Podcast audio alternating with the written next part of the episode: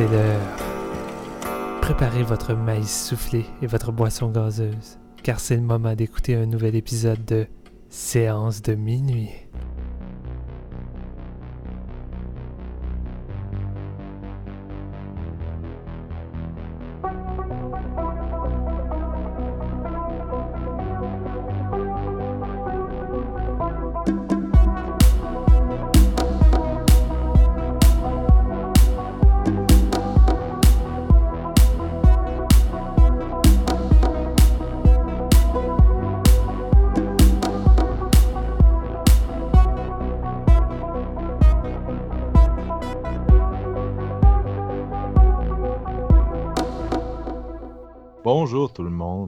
Bienvenue à Séance de minuit.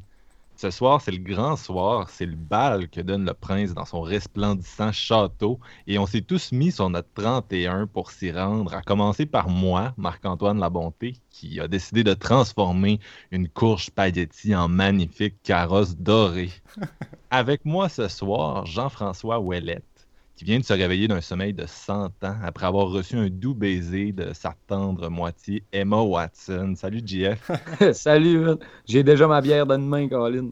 Euh, et euh, aussi avec nous ce soir, Steven Lefrançois, aka Pinocchio, un gars dans le nez s'allonge chaque fois qu'il me dit Oui, oui, Marc-Antoine, m'a regardé Stereo Eyes bientôt. Salut, ah. man. Salut, merci pour cette intro. Je m'attendais à quelque chose de pire. Finalement, j'aime ça. C'est correct, je l'assume. Donc, vous l'aurez deviné, ce soir, on est en territoire Disney. Et euh, bien sûr, on parle de leur plus récent hit, c'est-à-dire de Beauty and the Beast, qui est parti pour fracasser des records en, matière euh, d'adaptation en live action des contes de, la compagnie. Et euh, parlant d'adaptation live action, ben, c'est le sujet de, de notre discussion ce soir. Euh, pour ceux qui ne sont pas encore familiers avec notre format, euh, on commence avec une discussion, ensuite on, parle du film et on termine avec un top 3 dont on choisit le sujet qui d'habitude est aussi en lien avec notre film principal. Donc, euh, les adaptations live action, il y en a deux grosses qui sortent ce mois-ci, Beauty and the Beast bien sûr, et aussi Ghost in the Shell qui sort mm. aujourd'hui et qui est basé sur un film animé japonais qui est lui-même adapté d'un manga.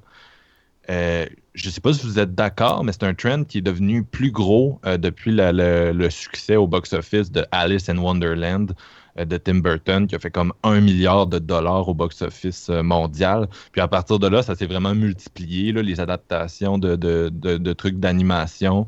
Euh, on avait eu deux Blanches-Neiges la même année, un Jack et l'haricot magique, plein de, petits films gênants comme Beastly ou Hansel et Gretel chasse les sorcières. Et bien sûr, la grosse machine Disney qui n'a pas mis de temps à embarquer elle aussi dans l'affaire pour faire de la pièce. Et euh, c'est ça, à, tous les mois de mars, depuis comme 2013, ils sortent un film, euh, un live action d'un de leurs vieux euh, succès. ça avait commencé avec Oz de Sam Raimi, puis après ça, la tradition a continué dans les années subséquentes avec Maleficent, Cinderella, Jungle Book l'an passé, et bien sûr cette année Beauty and the Beast. puis il y en a plein d'autres qui sont au programme pour les années à venir, là, dont Mulan l'an prochain, qui risque d'être un gros hit euh, aux États-Unis et euh, sur le marché asiatique. C'est pas le Roi Lion l'année prochaine? Euh, ben, moi, en tout cas, ce que j'ai vu, c'était que Mulan était le next. Sûrement que Lion King est en travail aussi. Peut-être que ça va être celui de, de, 2019. Moi, je confirme. Lion King va venir après Mulan, en fait. OK. puis c'est ça. Dans le fond, je voulais savoir, vous, vous pensez quoi de ces adaptations-là? Pensez-vous que ça, va, ça vaut la peine? Puis en voulez-vous plus? JF? Yeah. Moi, moi, en fait, je suis, bien d'accord avec, euh, avec ces adaptations-là. Puis pour la simple et bonne raison que là, si on prend exemple, euh, là, on est dans le monde de Disney. Puis Disney, c'est quand même des contes qui sont assez, euh, assez vieillots, si on veut. Là. Ça, date de quand même des années 40, 50, 60, tout ça. Leurs histoires sont, ils ont été remakés quand même assez souvent aussi en animé. Mais de les, de les remettre à la sauce du jour, si on veut, en live action peut permettre à Disney d'aller rejoindre une autre génération puis une, autre, vague de, jeunesse, si on veut, à découvrir ces espèces de contes-là. Parce que nous, je sais pas, à notre âge, on, a fait partie des, gens qui ont découvert justement ça, Lion King, même Beauty and the Beast, qui est notre sujet d'aujourd'hui, qui est sorti en 91 une fois qu'il était euh, tout refait euh, en, DVD Blu-ray, euh, c'était fun à redécouvrir. Mais là, d'en faire des live action, je trouve que c'est intéressant parce qu'en même temps, ça te permet de, peut-être mettre l'emphase sur d'autres points du, scénario, de, de, développer tes personnages peut-être un petit peu plus, puis de, permettre à la magie de, de se transmettre à l'écran peut-être encore, plus avec les technologies, le CGI d'aujourd'hui. Ça peut être intéressant. Je pense entre autres à, à Jungle Book que j'avais beaucoup aimé ou même Maleficent en 2014 qui était assez efficace. Donc oui, euh, moi, je regarde en plus la, liste des prochains de, Disney, comme, euh, mettons, euh, Emma Stone qui va incarner Cruella dans le, film du même nom, et le prochain Aladdin aussi, qui risque d'être super intéressant. Donc non, moi, je trouve que c'est une, belle alternative, puis ça, permet de faire découvrir des, de belles histoires qui, qui ne vieillissent pas en tant que telles. Es-tu d'accord avec ça, toi, Steven? Moi, je suis comme entre deux chaises. je te dirais que globalement, on dirait que je suis plus déçu la plupart du temps et je me demande encore si je trouve ça pertinent de, faire des live action qui vont juste me décevoir parce que, je, premièrement, je suis pas le, plus grand expert de Disney, puis la plupart des adaptations, j'ai, j'ai vraiment pas aimé ça. Alice in Wonderland, j'ai vraiment pas aimé. Puis le dernier que j'ai réellement aimé euh, de Disney en live action, c'était le Jungle Book de John Favreau qui m'a vraiment impressionné, que j'ai vraiment adoré. Mais sinon, tu parlais de Ghost in the Shell qui s'en venait, puis je pense que c'est un des rares qui m'intéresse aussi, mais je veux dire, qu'est-ce que le public veut là-dedans? Parce que je regarde souvent les critiques, puis euh, sur euh, les, gros fans à qu'est-ce qu'ils s'attendent, puis quand un live action est vraiment fidèle au point d'être plan pour plan, puis une copie du dessin animé, ben, ils vont chialer justement que c'est pareil, mais sans âme.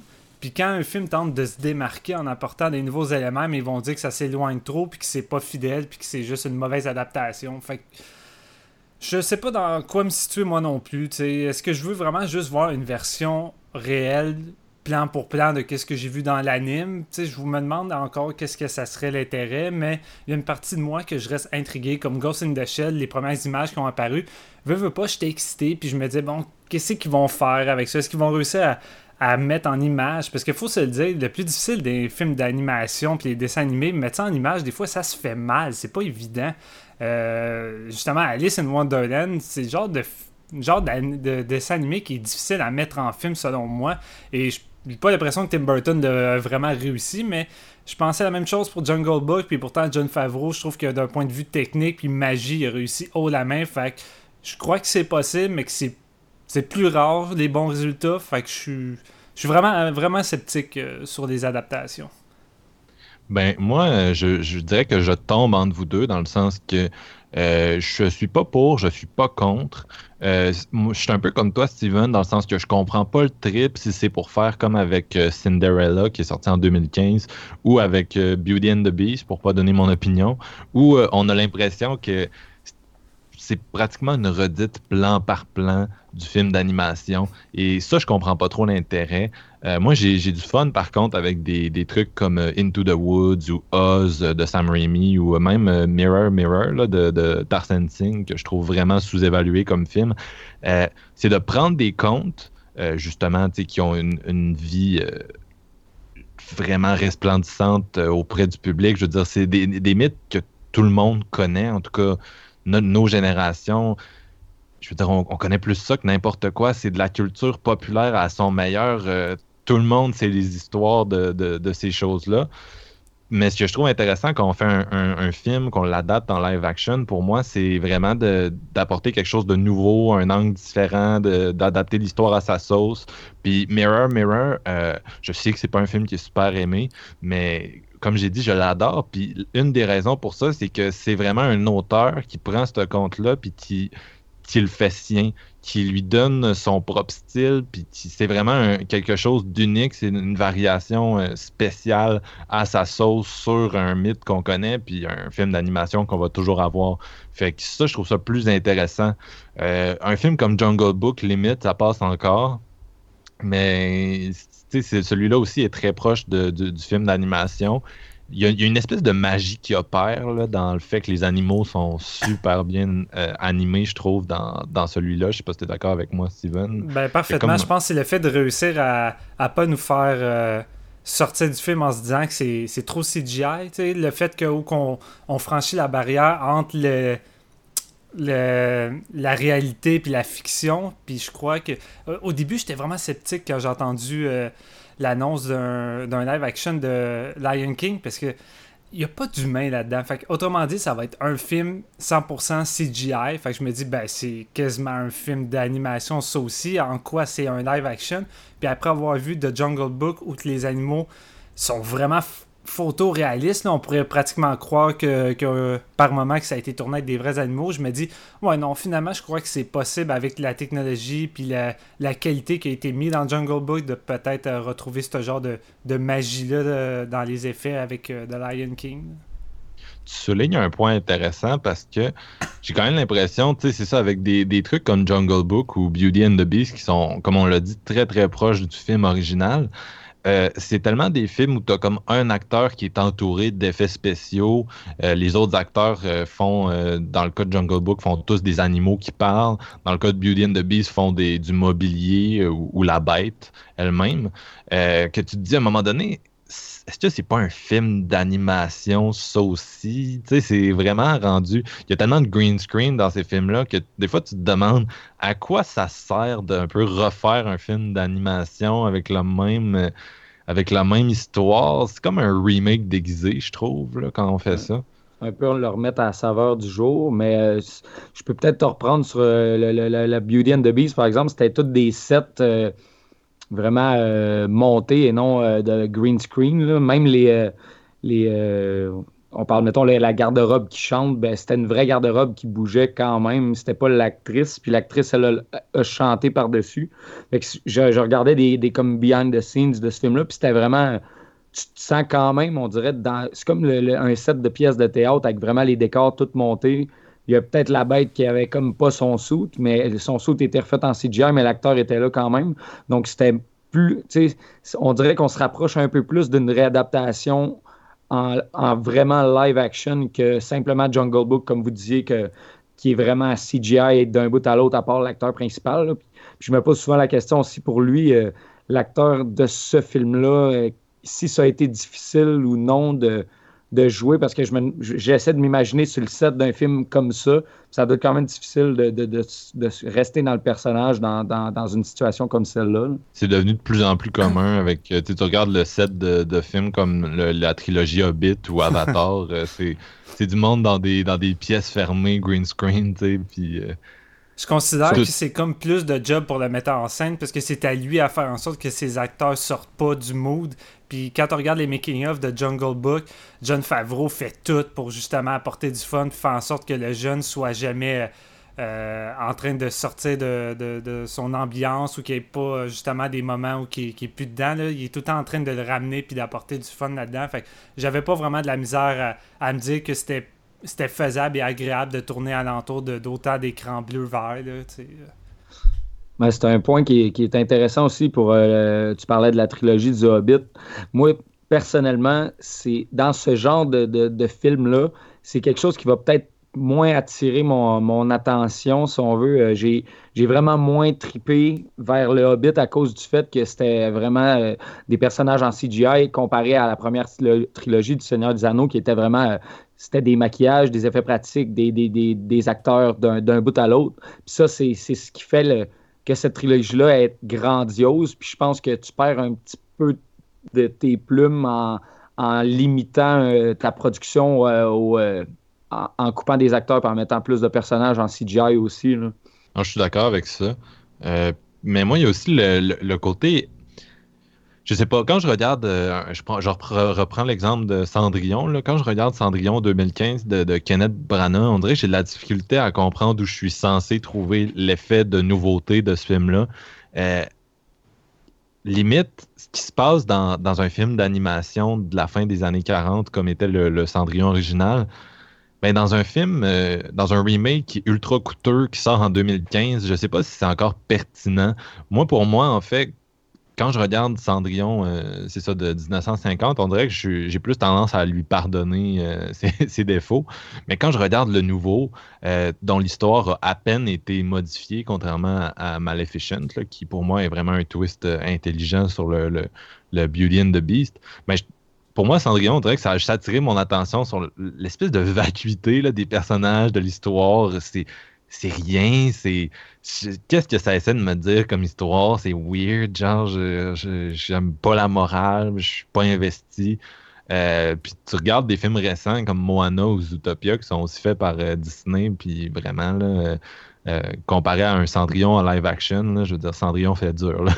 Ben, en même temps, je pense pas qu'il ait voulu moderniser ou changer quoi que ce soit. Le, le, le, Cendrillon live action est fait avant tout pour les fans du Cendrillon original. Fait que je crois que c'est vraiment eux qui vont retrouver leur compte parce que c'est une question de nostalgie. Puis ceux qui ont vraiment aimé le film original vont sans doute adorer le, nouveau Cendrillon. Mais pour ceux qui, aiment plus ou moins l'ancienne version qui auraient aimé voir de quoi de moderniser ou d'apporter des nouvelles idées, ben c'est clair que ça va juste être un, turn-off total. Fait que c'est vraiment réservé aux fans selon moi. non, je suis d'accord. C'est vrai, mais pour moi, tant qu'à moderniser, euh, tant qu'à adapter, pardon, aussi bien moderniser, tu euh, Maleficent ou Mirror Mirror, dont je parlais déjà tantôt, euh, c'est des, exemples de, gens qui ont essayé justement de moderniser pour garder les éléments qui sont intéressants du conte, garder la mythologie, puis tout ce qui, remonte de notre enfance, mais en même temps nous proposer quelque chose d'actuel. Puis pour moi, c'est plus pertinent parce que c'est ça, je regarde Cendrillon, puis je comprends qu'il y a des gens qui vont triper, puis ont parfaitement le droit. C'est juste que moi, personnellement, quand je le regarde, je trouve ça je comprends pas qu'on me raconte encore cette histoire-là en, 2017. je... pense en fait, c'est ça que ce, que ce qui est intéressant avec euh, Maleficent, c'est qu'ils ont enlevé la notion de répétition dont tu parles, euh, que, que tu reprennes la même histoire, puis la, la phase de A à Z, ben c'est comme Steven disait, c'était vraiment pour les purs fans, mais quand tu adaptes, mettons Sleeping Beauty, la méchante Maleficent, tout ça, euh, ça y donne un un peu plus de, de, vision euh, au personnage de la méchante qui était plus ou moins euh, au premier plan dans l'histoire originale. Puis en même temps, ça peut te permettre d'amener plusieurs autres idées, tandis que dans les remakes comme plan pour plan, comme on dit, c'était quand même très limité. Puis si t'es pas fan du, récit original, c'est là qu'un peu tu, perds ton pied parce que tu, tu, te, tu ressens pas interpellé par le film. Non, c'est ça. Puis les... j'ai quand même l'impression que dans les plus vieux Disney, les films de princesses, les morales sont un peu niaiseuses. Là. Puis ça ne fait plus avec une société qui a beaucoup évolué au niveau des mœurs depuis. Là.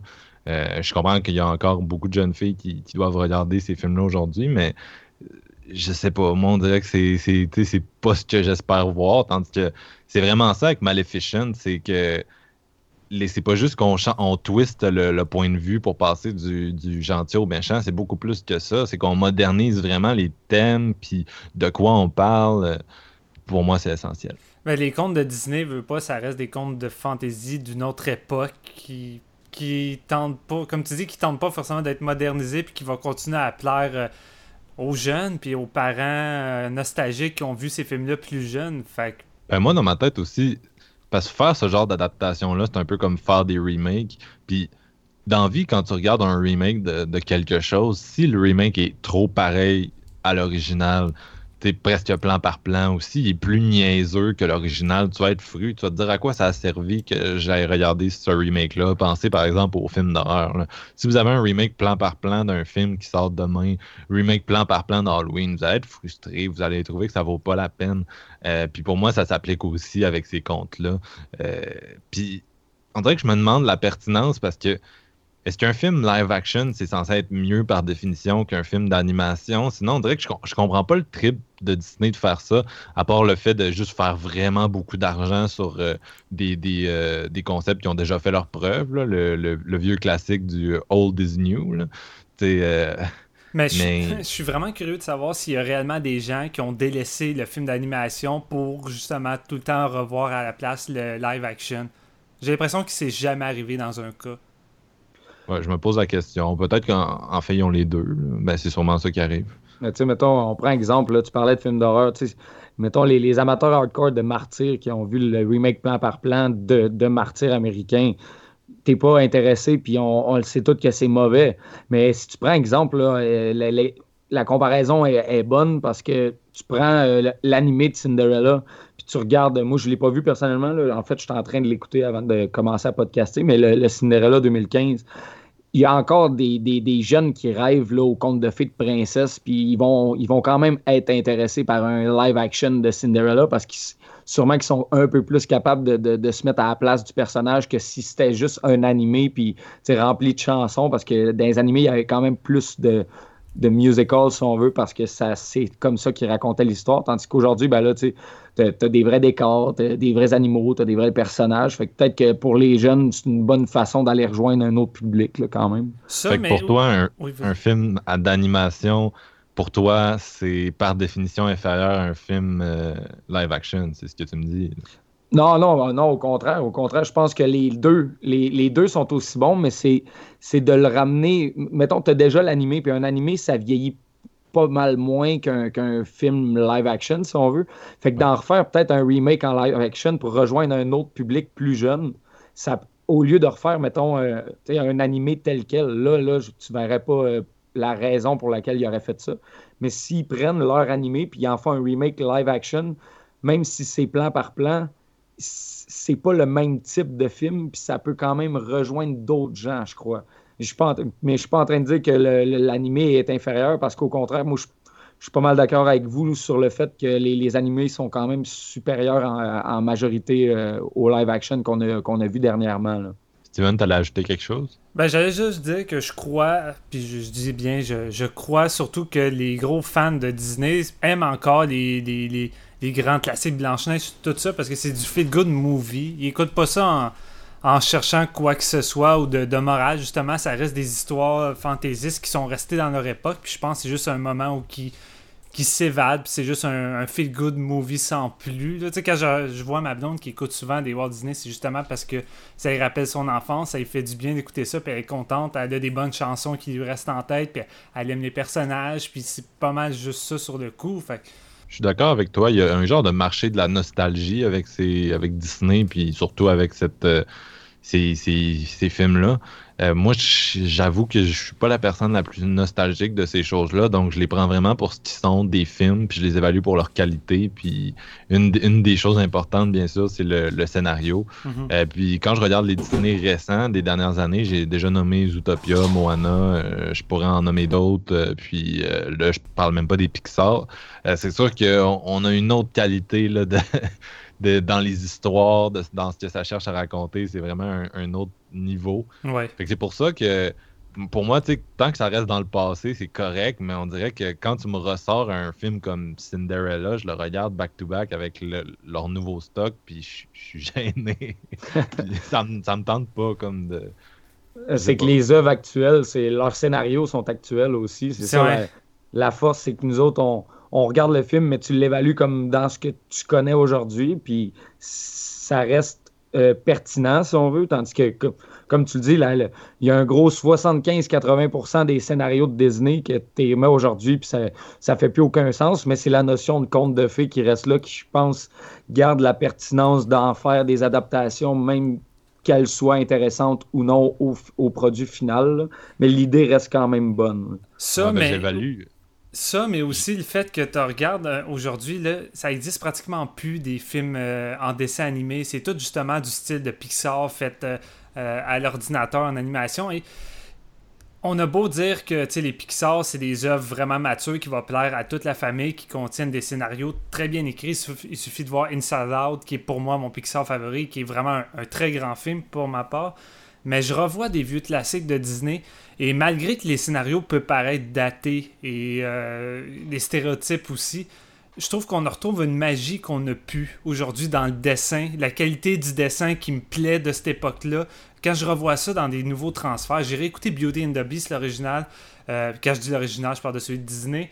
Euh, sur le, nouveau transfert Blu-ray, les couleurs sont incroyables, le film est visuellement super beau, puis ça me faisait du bien de revoir ça, ce style de dessin-là, parce que, comme je l'ai dit, ça a un peu disparu. Et c'est cette magie-là, je crois que les gens aiment retrouver euh, souvent avec ces films-là en les revoyant. Et que c'est bien beau, les, les Pixar et, euh, et euh, compagnie, Ice, Light glace et tout ça. Mais je crois que ça va jamais réellement remplacer le dessin qu'on avait à une autre époque. Oui, mais moi, j'ai pas, j'ai, j'ai rien dit sur ce qui est dessin animé, puis j'ai rien contre ces films-là qui ont été faits il y a comme euh, pratiquement un siècle. Je, j'ai vraiment rien contre eux. Je suis capable de les évaluer dans leur euh, dans leur contexte historique. Je veux dire, ils ont été faits. il y en a. Blanche-Neige, par exemple, a été fait avant la, Deuxième Guerre mondiale. donc, on, faut vraiment réussir à se, remettre dans la tête des gens qui faisaient des films à cette époque-là. Euh, mais c'est ça l'affaire, c'est que Cendrillon, comme j'ai dit au début, je suis capable de, le remettre dans son contexte historique, mais quand tu en refais une version en 2015 puis que tu changes rien, le contexte historique, c'est le contexte d'aujourd'hui, puis là, ça marche pas pour moi. Ouais, je comprends. Ce qui nous amènerait à, euh, notre sujet principal, euh, Beauty and the Beast, à moins que vous ayez quelque chose à ajouter. Moi, je pense qu'on qu'on a quand même couvert le, le, tour. Là. D'accord. Donc, euh, on va se déboucher une petite bière pour euh, discuter de notre sujet principal. JF, qu'est-ce qu'on boit ce soir?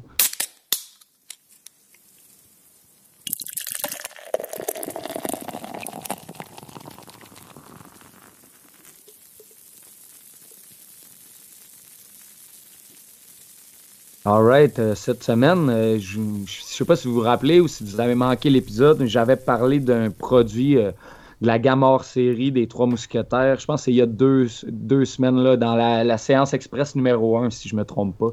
Et euh, c'était les Trois Mousquetaires qui ont, sorti la double IPA bavaroise, dans le fond. Euh, produit, euh, un brassin spécial. Première fois qu'ils brassent ça. Euh, moi, j'ai dit à mes boys, euh, on va essayer d'avoir ça pour euh, les prochaines semaines pour goûter à ça. Puis c'est ça qu'on a dans notre verre cette semaine.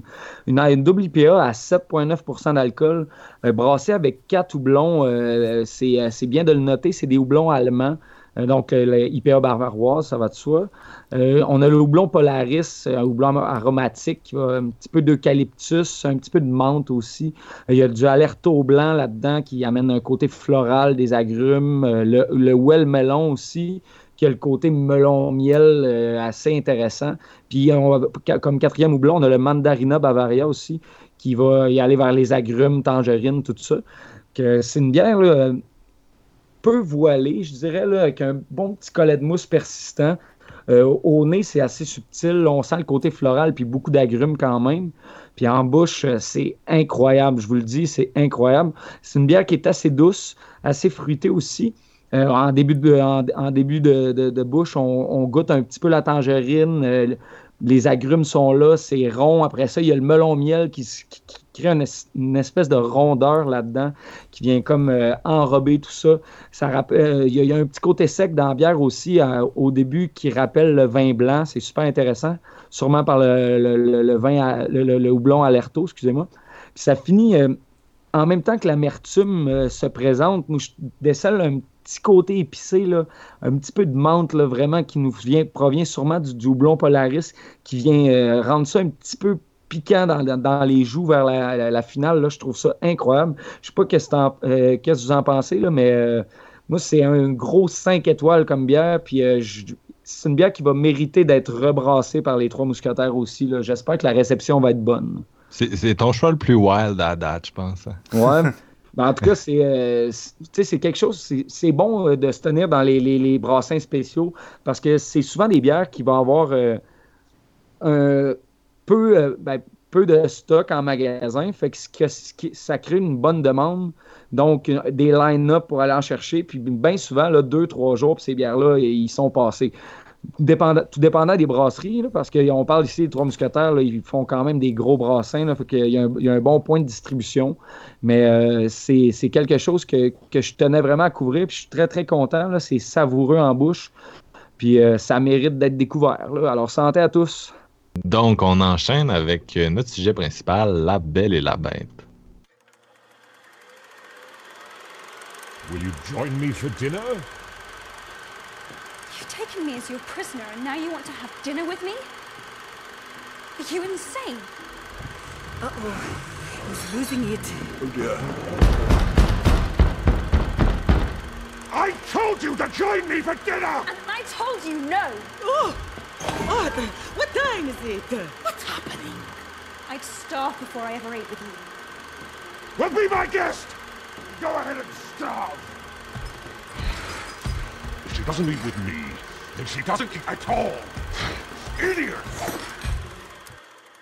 Il était une fois un prince arrogant et méchant, vivant dans un grand et magnifique château. Un soir, il refusa refuge à une vieille dame qui s'avéra être une sorcière et qui, du coup, lui infligea une malédiction. Il devint une bête hideuse et devra trouver l'amour pour rompre le sort avant que la dernière pétale de rose magique fane et le laisse en bête pour toujours. On retrouve Belle, une fille intelligente et studieuse qui devra aller libérer son père de la bête après de fâcheuses péripéties. Elle échange sa liberté contre celle de son père et ainsi va-t-elle rester prisonnière à jamais de la bête? Super. Donc, euh, euh, Jeff, vas-y donc euh, avec euh, un petit résumé de ton avis sur ce- ce- cette réadaptation. Colin, tu me laisses commencer hein, parce que tu le sais mon avis, mais je vais y aller quand même. Euh, moi, là, La Belle et la Bête, c'est, un de mes contes favoris de Disney.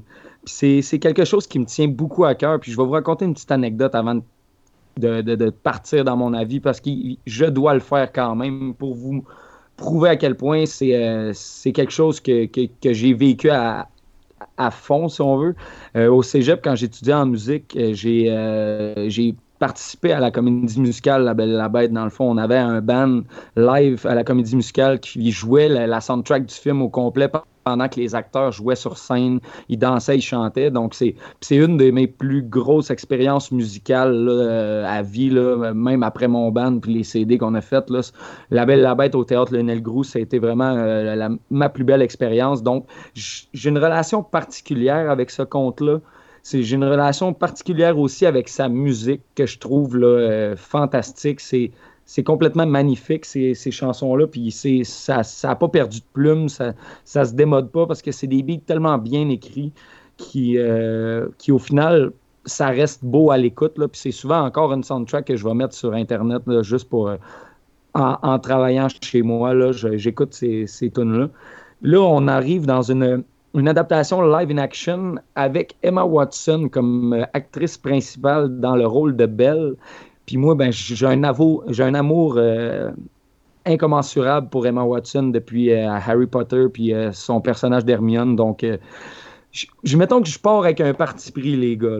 Mais mettons qu'on parle adaptation des chansons, les, les, les, sets aussi, les lieux. Tout est tellement fidèle au film d'animation de Disney. Euh, c'est incroyable. J'ai vraiment adoré ça. Les personnages aussi, quand même. Euh, le personnage d'Emma Watson représente un peu euh, la femme qui, qui, se fout un peu des gens qui sont autour de- d'elle parce qu'elle est comme pas.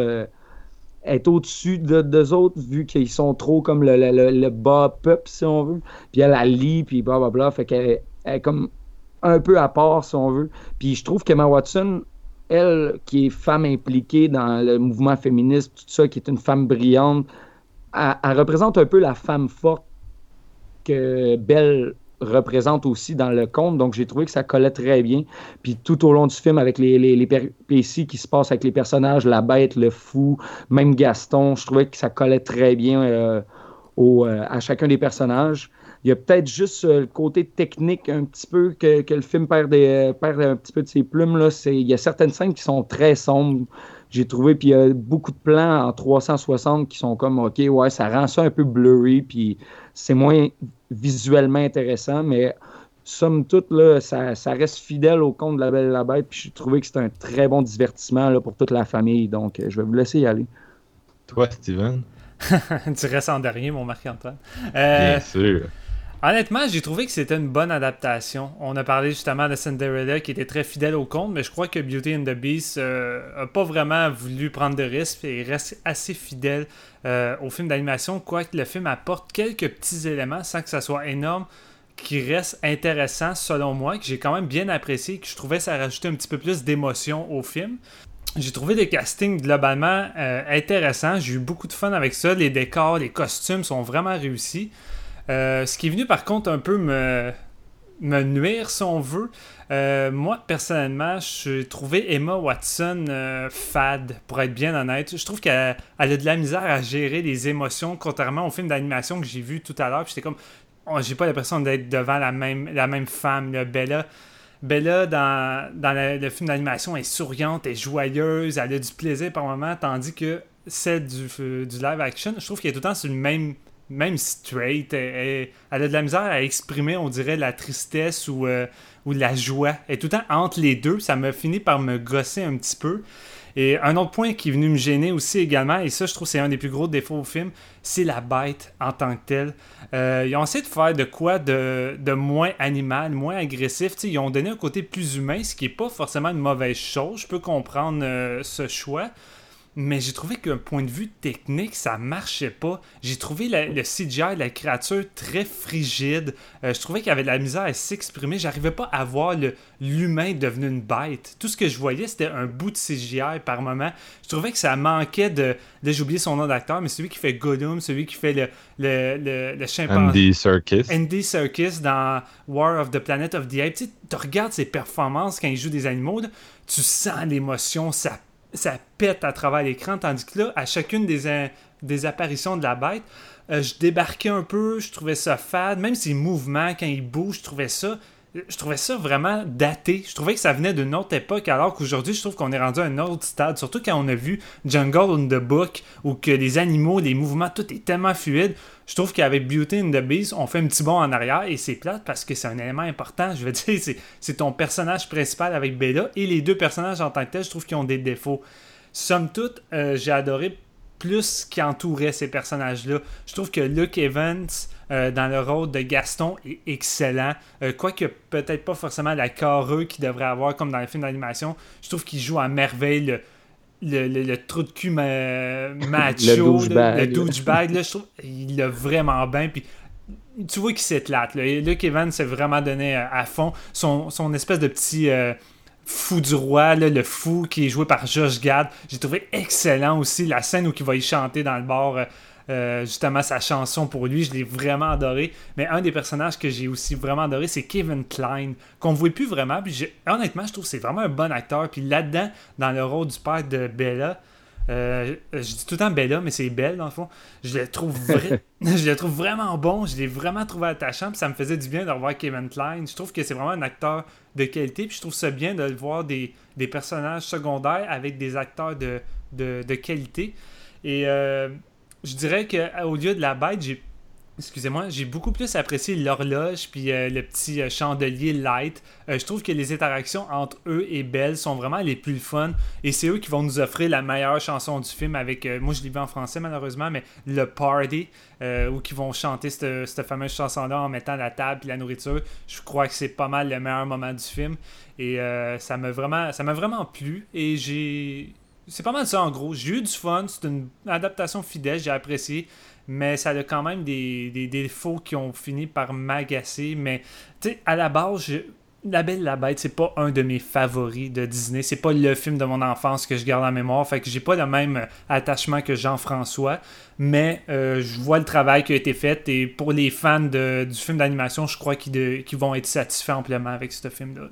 L'horloge et le, le- le chandelier dont tu parlais, qui sont quand même joués par, euh, si je me trompe pas, euh, Ewan McGregor puis euh, Ouais. Ian McKellen. Oui, c'est bien même, vrai. Oui. euh, Deux Un bon acteurs. euh, duo d'enfer. Ouais, c'est ça, qui ont plus d'expérience en fait que Dan Stevens, là, qui joue la, la bête, là, qui, est le, qui- on l'a vu dans The Guest, puis Downton Abbey, récemment dans Legend, où il est vraiment très bon. mais- Ouais. Euh, je suis d'accord avec toi, Steven, euh, sur les, les, les défauts que tu as apportés.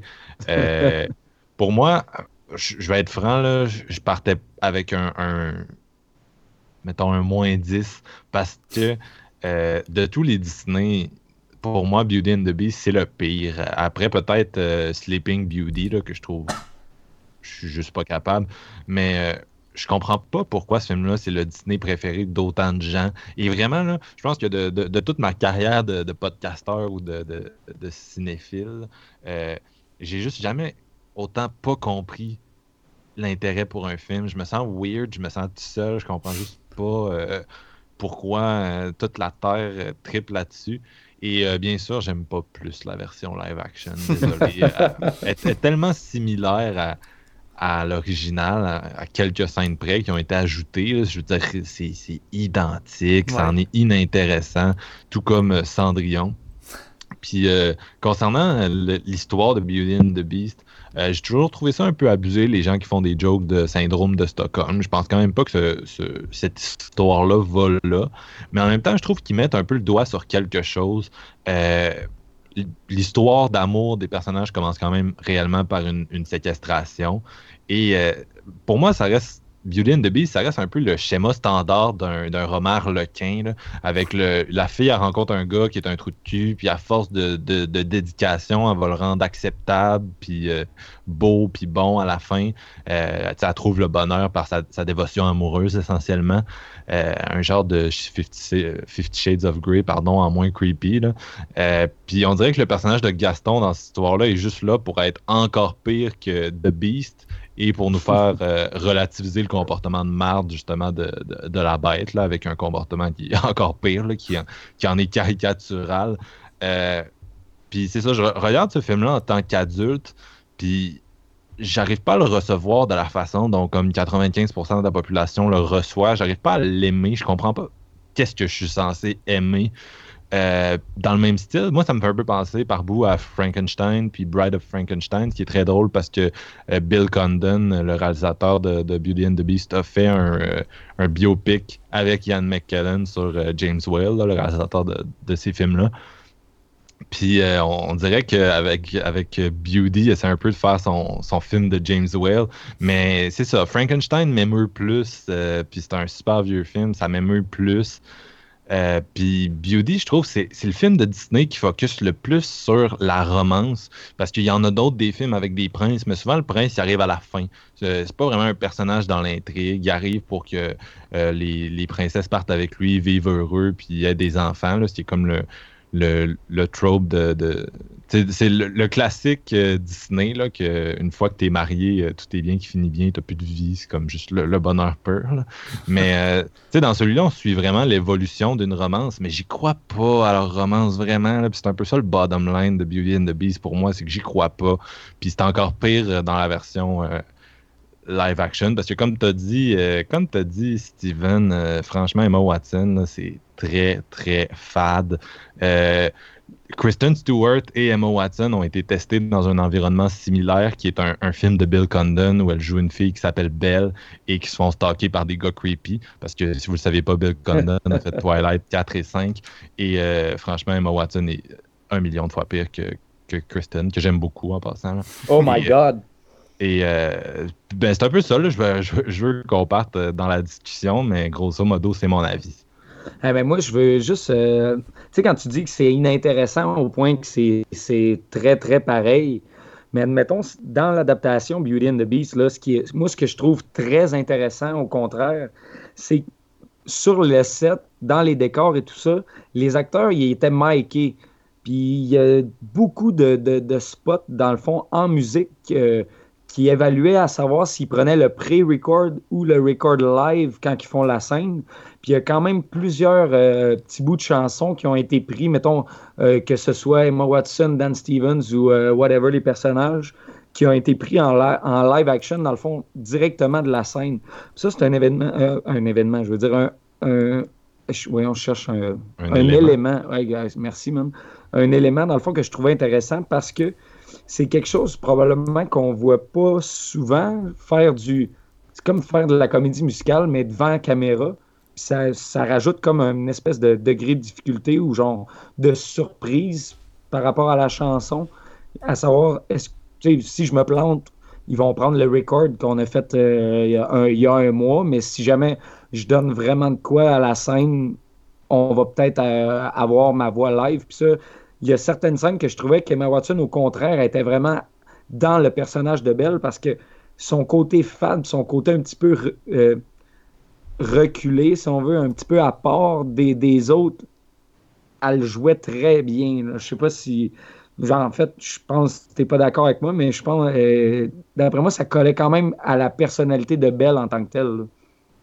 Ah, je trouve Je trouve pas non euh, plus. là, honnêtement, quand j'ai revu l'animation, je, je voyais plus ou moins le même personnage, mais euh, contrairement par contre à, ce que Marc-Antoine a dit, je suis pas d'accord euh, que l'histoire d'amour est encore pire et inintéressante dans le live. Euh, je trouve au contraire que l'histoire d'amour est plus intéressante que dans le film d'animation qui se déroule beaucoup plus vite. Le film est beaucoup plus court et tandis que dans le, le, live action, même si je trouve la, performance de Emma Watson bof, j'aime le personnage de Belle. Je trouve que c'est un personnage féminin qui est quand même fort, qui a une tête sur ses épaules puis qui se laisse pas faire.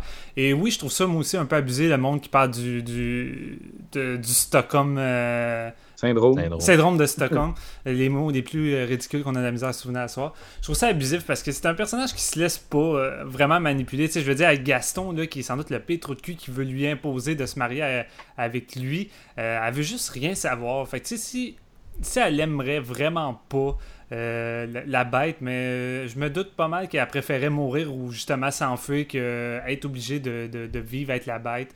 Je trouve quand même que c'est un personnage qui reste vraiment fort et intéressant, mais le gros problème, c'est justement le fait que Emma Watson est pas super attachante. Je sais pas, j'ai eu de la misère à m'attacher à Belle, mais malgré tout, j'ai trouvé que l'histoire d'amour était mieux développée dans le live action et j'ai aimé les petits ajouts qui ont été faits, comme euh, justement, on apprend un peu plus qu'est-ce qui est arrivé à la mère de, de Belle. Tu sais, c'est pas forcément quelque chose de gros qui améliore tant que ça l'histoire, mais ça fait juste rajouter un petit peu plus de d'émotion au tout et un peu plus de justement de saveur au personnage. Fait moi, ça m'a plu. Ou des petits détails comme le fait qu'au début, elle a inventé une espèce de machine qui fait sa lessive à la place. Fait que ça lui permet de lire des livres plus souvent. Fait que tu vois que c'est une femme intelligente son qui père se débrouille. qui faisait ça dans l'original. Ouais, c'est ça, c'était son père, tandis que là, c'est elle. Tu sais, tu vois le monde alentour qui sont, qui sont en, beau maudit de voir une femme qui, qui, qui, est plus intelligente que eux, puis justement qui est en train d'apprendre à une jeune fille de lire, puis ils sont comme révoltés, puis c'est comme ben là, il y a juste une fille qui devrait savoir lire dans tout le village. C'est pas important qu'une autre femme soit,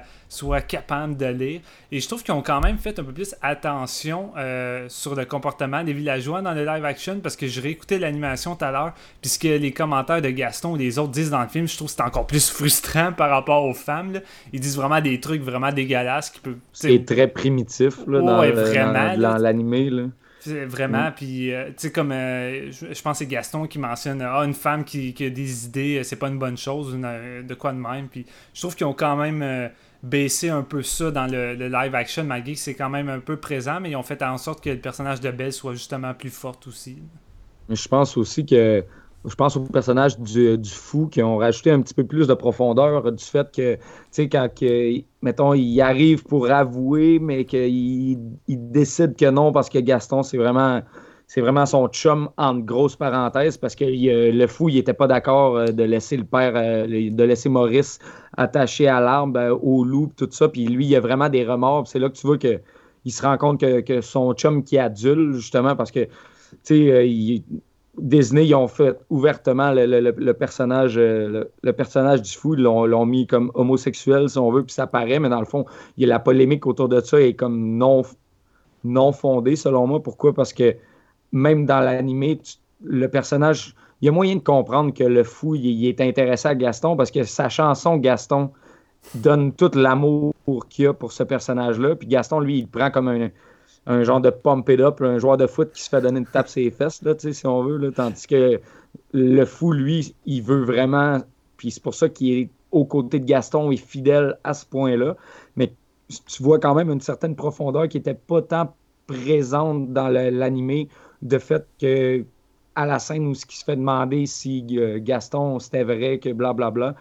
Lui, il se retient jusqu'à la dernière seconde pour dire non, parce que Gaston, ben, c'est lui qui a les gros bras puis tout. Là. Fait que ça, je trouvais que c'était un élément intéressant qu'ils ont ajouté aussi. Ben, le fou dans le film, il y a une conscience aussi, tandis que dans l'anime, c'est juste un bouffon tout le long, tandis qu'il a quand même donné un peu de personnalité puis il est capable de prendre des décisions par lui-même.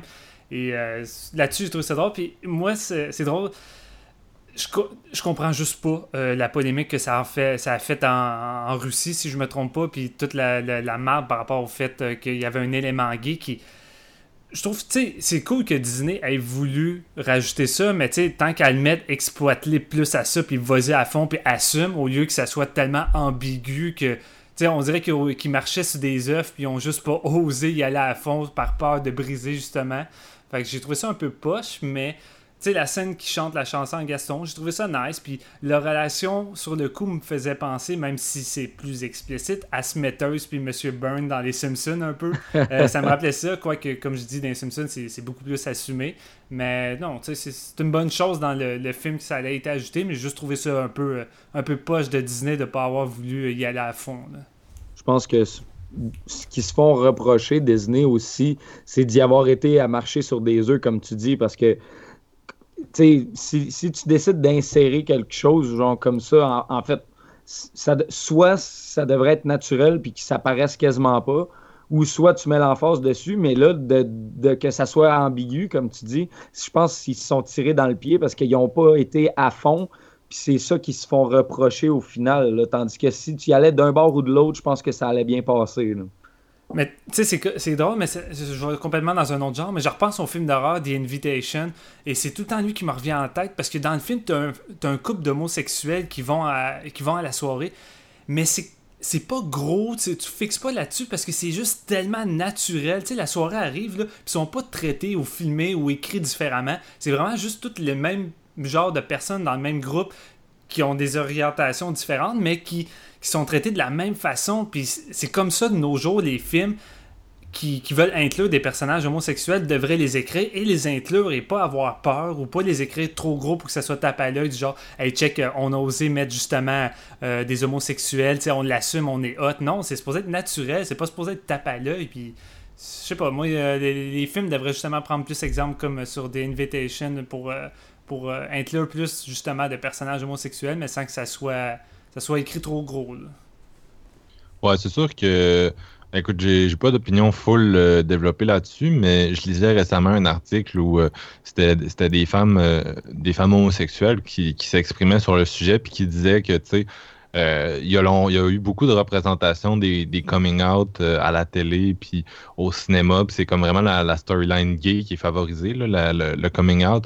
Puis tu sais, ce qui serait important rendu là, c'est des personnages qui juste vivent euh, différentes facettes de leur vie tout en étant homosexuels, que ce soit comme qu'on exploite, c'est ça, des, des, des, trucs différents. Mais c'est vrai que avec ce personnage-là, il, marchait beaucoup sur des œufs. Euh, honnêtement, moi, on me l'aurait pas dit là, que, c'était censé être un personnage homosexuel. J'aurais pas, euh, je sais pas, là, ça m'aurait pas nécessairement passé par la tête. Mhm. Euh, là, avec toute la polémique qu'il y avait, on, y allait en le sachant puis en, le cherchant un peu, là, mais ça restait assez, assez discret. Là.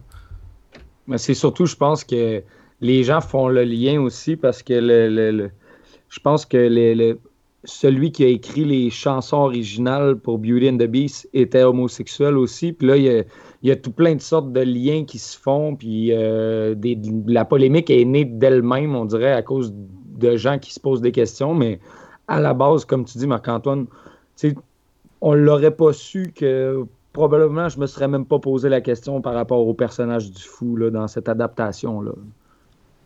Puis euh, pour revenir sur euh, un autre défaut qui me dérangeait, en fait, malgré euh, l'expérience du bonhomme, j'ai trouvé la réalisation de Bill Condon vraiment plate. honnêtement, il n'y a pas un plan ou rien qui se démarque ou qui m'a réellement marqué.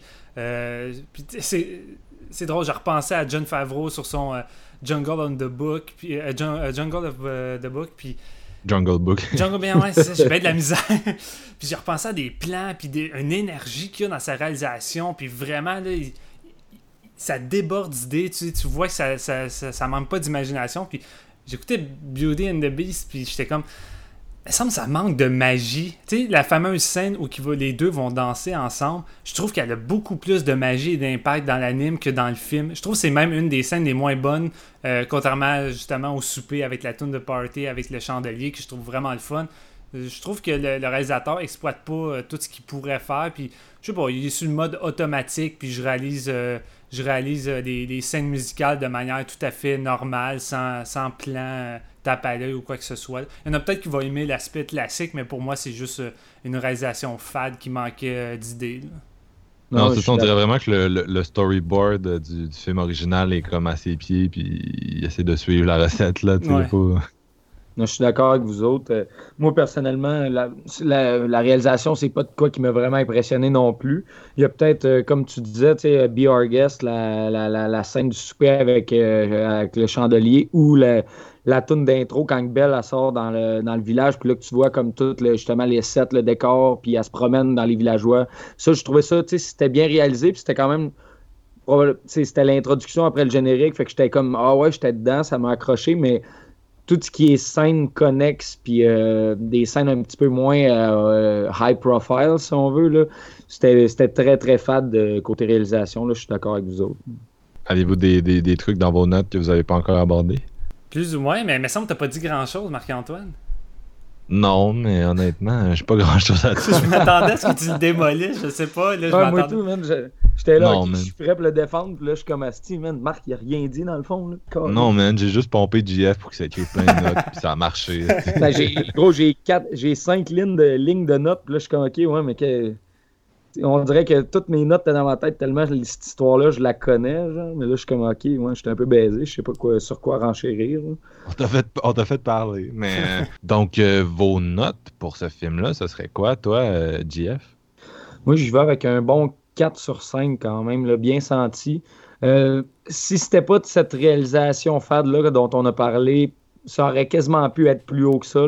Je sais que vous n'avez pas adhéré au à l'acting des personnages principaux, mais pour moi, euh, je sais pas si c'est parce que je suis in love, totally in love avec Emma Watson ben, ou quoi, mais j'ai rien vu de ce que vous pensez. moi, j'avais, je te dis, quand la tune Belle a commencé au début dans le, petit village puis qu'elle se promène, j'avais des gros cœurs dans les yeux, puis mon chum me regardait à côté et me disait, ok, non, lui, il tripe ben trop, puis ça a été, ça de même tout le long du film mais comme le côté technique est quelque chose d'envie que j'adore dans, un film, j'aurais espéré qu'il y ait de quoi de grandiose pour euh, coller à, ce conte-là qui est quand même rempli de magie. Mais 4, 4, euh, sur 5 quand même. Toi, euh, Steven? Eh bien, moi, ça va être un 3 sur 5. parce que, comme je dis, j'ai passé un bon moment. Je trouve que c'est une bonne adaptation, mais qui me rejoint moins et que les défauts, finalement, sont quand même assez gros pour ma part. Et c'est honnêtement, c'est pas la version que je recommande le plus de Beauty and the Beast.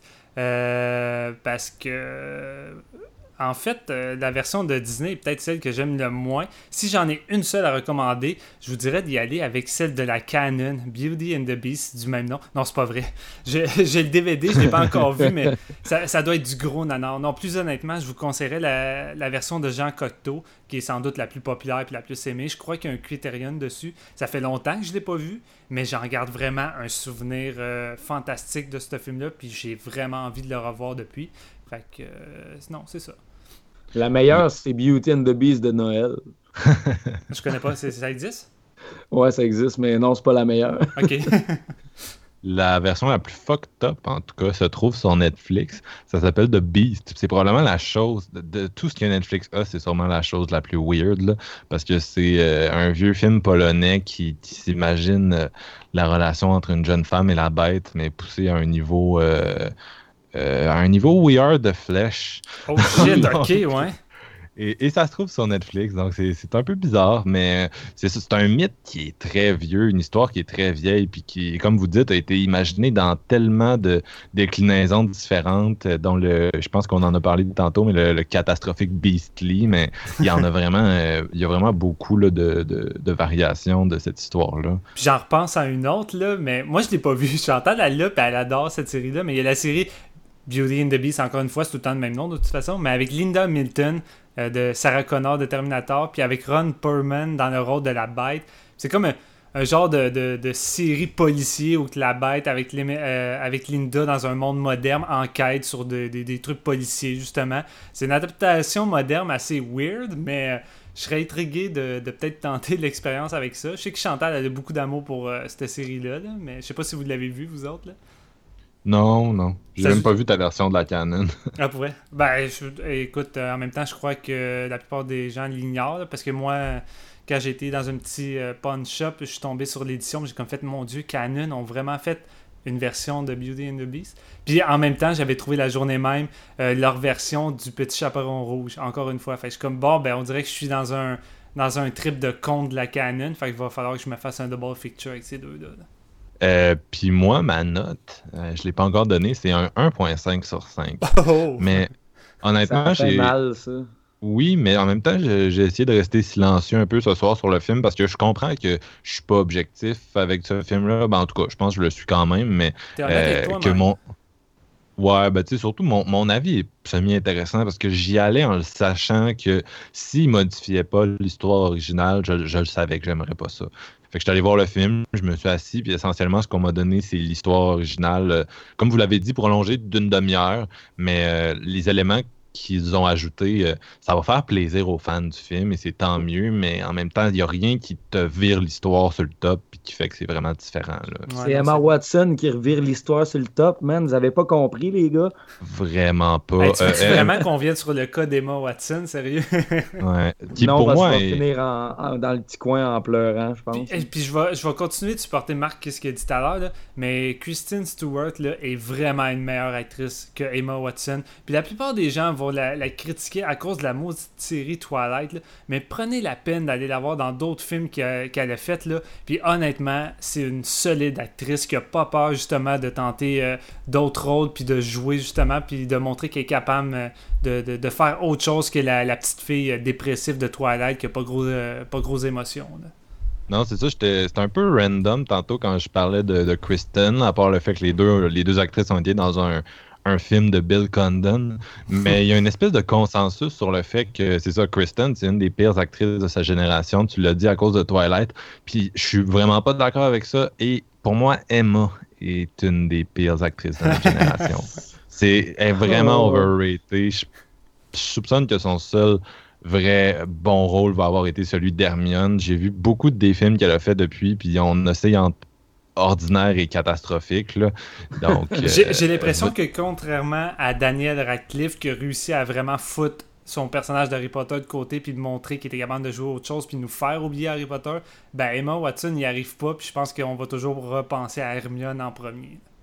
Ben, elle, elle prend quand même des guests. Elle a joué avec euh, Sofia Coppola, avec, euh, avec euh, Alejandro Amenabar, avec d'autres réalisateurs que j'oublie présentement parce que je me suis pas écrit ça. Mais le problème, c'est que souvent, je, je sais pas à si c'est de sa faute à elle ou des fois, c'est juste parce que euh, le, le film, euh, les films dans lesquels elle a figuré semblent manquer de carburant. Là. Elle était dans The Bling Ring de Sofia Coppola, qui est peut-être son pire film, était dans Ré- euh, Régression de, de Alejandro Amenabar, qui est ça aussi son, son pire film. Puis euh, j'en ai un autre ça. sur le bout de la langue, mais je m'en souviens plus. là, un autre truc que j'ai vu d'elle que. ah. Ben j'ai pas l'impression que Beauty and the Beast ça l'empêchait justement de pouvoir y aller à fond. Je crois vraiment que son jeu en tant que tel est juste so-so à cause de sa performance elle-même. là. Je sais pas, c'est le feeling que j'ai quand j'ai vu le film. là. Mais je me Non, demande si, euh, si, si le- la, la difficulté première fois de ta vie que tu joues en chantant, je pense que ça met quand même euh, une difficulté de plus. Puis moi, je lui dis, je lève mon chapeau quand même parce que elle c'est pas une fille qui chantait à base, puis elle chante calissement bien dans ce film-là quand même, en jouant en même temps. Donc, j'y laisse quand même un petit, bout du bâton pareil. Mais je pense pas que c'est le chant. En général, son jeu est rigide, genre vraiment rigide. Euh, elle joue avec ses sourcils, mais c'est pas mal tout ce qui se passe. Puis j'y crois pas. Puis le, le film, le film que j'avais oublié, c'est Noé d'Ariana Aronofsky. Elle joue Ah là-dedans. ouais. Puis oh, je sais pas. À un moment donné, c'est comme il y a un nombre maximum de fois dans lesquelles tu peux jouer avec des, des grands réalisateurs puis être poche sans qu'on commence à se, à se poser des questions. Là. Et euh, puis là, tu sais, je veux dire, c'est la seule actrice là-dedans qui est pas entourée, euh, qui est pas enterrée, pardon, en, en- en dessous de 12 couches de CGI. Et le CGI, les horloges, les chandeliers sont plus expressifs qu'elle. là. Il y a un propre- Colin. OK. Puis tu sais, tu regardes tous les acteurs alentour, je veux dire, tous les acteurs globalement, ils chaînent. Tu sais, je veux dire, comme je disais, Kevin Klein, euh, Luke Evans, euh, celui qui joue le fou, Josh Gad. euh, Ewan McGregor. Ouais, ouais, mais là, qui joue pareil en CGI. là. Mais je parle des acteurs non CGI. Euh, sont tous expressifs, puis vraiment, comme la plupart des personnages, les trouve vraiment le fun à suivre. C'était vraiment la seule, je trouvais, qui avait de la misère à suivre le reste. Non, c'est ça. Puis même, euh, par exemple, dans. dans c'est bizarre parce qu'il y a plusieurs des adaptations qui vont sortir des acteurs de, de Downton Abbey, mais euh, Cendrillon a été chercher euh, Lily James de Downton Abbey pour faire euh, Cendrillon, justement. C'était une jeune actrice que moi, j'avais jamais vue dans autre chose avant. Puis à, top ce film-là, puis honnêtement, elle a beaucoup plus de charisme que Emma Watson, au point où c'est une des quelques qualités de, Cendrillon que j'en ai déjà parlé plusieurs fois dans cet épisode-là, mais moi, je l'ai aimé. J'ai trouvé qu'elle elle avait un petit côté charmant. Puis j'aimerais ça la revoir dans quelque chose de bon, là, qui donnerait un, un meilleur. euh, meilleur euh, qui exploiterait mieux son potentiel finalement. Tandis qu'Emma Watson, je suis comme sortez-la de tout film qui m'intéresse, s'il vous plaît. Moi, je suis comme mettez-la dans tous les films que je regarde, puis je vais être heureux. Là. Fait que c'est un, c'est un peu ça pour notre, euh, notre discussion sur euh, The Beauty and the Beast. Et euh, pour finir ça en beauté, on vous a préparé un top 3 de nos films préférés de Walt Disney Pictures parce qu'on n'allait pas, on n'allait pas laisser ça à Beauty and the Beast. Euh, on veut parler en profondeur de, de- des produits de Walt Disney. Puis comme je l'ai dit au début de l'épisode, s'il y a bien un élément de, de culture que toute notre génération a en commun, euh, plus que la Bible, plus que Star Wars, plus que- qu'un un truc écrit par Michel Tremblay, c'est les, les films de Walt Disney Pictures. non, mais c'est vrai, surtout les animés. Je trouve qu'on a tous été élevés à ça, euh, ce qui explique vraiment toute la nostalgie qui les entoure quand on en parle, puis qui fait que ces films-là, euh, dont on, mettons, le film dont on parlait ce soir est un vrai succès. Mais euh, fait qu'on on- veut faire des- un top 3, monter un peu à nos racines. et avec qui est-ce qu'on commence? Je me pose la question. Euh, Steven, t'es mystérieux. On dirait que je suis même pas sûr si t'as as été élevé à- au Disney quand t'étais kid ou juste euh, tes parents t'ont montré Evil Dead à 3 ans puis été parti là-dessus. Euh, C'est quoi ton numéro 3? Ben, tu sais, je, je me rappelle pas si tu l'as mentionné, mais tu on a exclu les Pixar et euh, tout ce qui pourrait être Star Wars. Là. On y va vraiment dans les films vraiment Disney à 100%. Et euh, je m'amusais euh, à zioter la liste depuis les années. Ça va jusqu'aux années 50, si je me trompe pas. Et j'ai eu de la misère. Années 30, en fait. Ouais, années 30, ouais. Et tabarouette, ouais.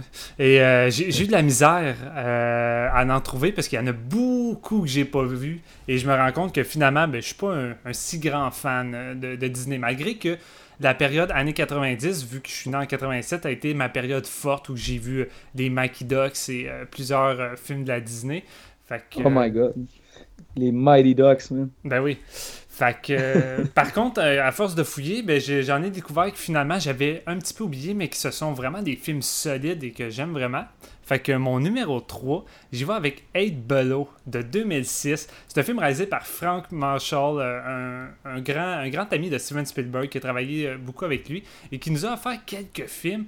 Euh, pas beaucoup, mais qui sont vraiment tous, pour la plupart, marquants. Je trouve, euh, il a fait, entre autres, euh, sans doute le meilleur film d'araignée avec Arachnophobia, avec Jeff Daniel, un film qui a marqué mon enfance et que j'aime encore aujourd'hui. Puis il avait fait aussi Les Survivants, euh, tiré d'un fait vécu d'un avion qui s'é- qui s'écrase. Puis justement, ça dit les survivants vont tenter de survivre, puis vont manger des, cadavres qui sont morts pour justement pas mourir de faim. Qui était très bon dans mes souvenirs, ça fait longtemps que je ne l'ai pas vu. Et j'ai découvert Ed Bolo sur le tard. Et euh, c'est avec Paul Walker, malheureusement. Euh, rest in peace, Paul. Et ça raconte l'histoire d'un fait vécu sur euh, trois membres d'une expédition scientifique en Antarctique. Puis il va arriver une espèce de, de- d'accident soudain à cause des conditions climatiques instables. Et accompagnés de leurs huit chiens husky, ils vont devoir les abandonner et euh, s'en aller. Et tout le film va rester euh, focusé sur les chiens euh, qui vont tenter de retourner à la maison. Et ça va être sur une durée de six mois, ce qui paraît interminable. Et vraiment, le film focus sur les chiens. Et c'est pas, même si c'est Walt Disney, c'est pas amusant ou familial. C'est vraiment traité comme un film un vrai survival difficile qui vient taper émotionnellement et même si les humains sont même si le personnage de Paul Walker puis les autres sont pas vraiment là et qu'on reste en compagnie des chiens mais je sais pas ça donne un côté encore plus euh, immersif. On a l'impression que les animaux sont euh, impuissants face à la nature. Fait qu'on a juste envie de les sauver, tous ces chiens-là. Et, et malheureusement, ils vont pas forcément tout réussir, ce qui fait en sorte que c'est un film très difficile et qui, qui risque de vous faire pleurer euh, fermement. Mais honnêtement, j'ai vraiment trouvé que c'était un bon survival. euh, puis un excellent film de Disney qui m'avait qui m'avait fait sortir mes mouchoirs. Et encore aujourd'hui, euh, ça reste, je pense, un de mes favoris dans tout ce que j'ai vu. Je l'ai même pas vu, donc je, me, je me garde de commentaires. Moi non plus, je l'ai pas vu, Colin. Bon, ben, JF enchaîne donc. C'est quoi ton, ton numéro 3? Yeah, moi j'aime bien euh, l'Halloween hein, euh, parce qu'on est des amateurs de films d'horreur entre autres. Donc euh, je vais y aller avec un film écrit par euh, le réalisateur Mick Garris qui nous met dans le mood d'Halloween, Colin Hocus Pocus. Je sais pas, de 1993, réalisé par Kenny Ortega, qui a pas fait grand chose d'autre de notable à part genre des. This Is It de, Michael Jackson ou euh, mettons le, live de Barbara Streisand. Sinon, c'est des High School Musical que j'ai pas vu puis je connais pas vraiment ça. Mais moi, Hocus Pocus, c'est un film que j'ai vu quand j'étais jeune. Puis tu sais, j'ai, j'ai deux plus jeunes sœurs aussi. qu'on s'amu- tu sais, on, s'amusait à regarder quand même des, des, Disney justement dans ce style-là, dans le temps que ça passait à la télé, justement dans le temps de l'Halloween, octobre, tout ça. Hocus Pocus, c'est euh, l'histoire de, trois sœurs sorcières, dans le fond, qui, qui sont. euh, qui se font euh, ressusciter à Salem le soir de l'Halloween.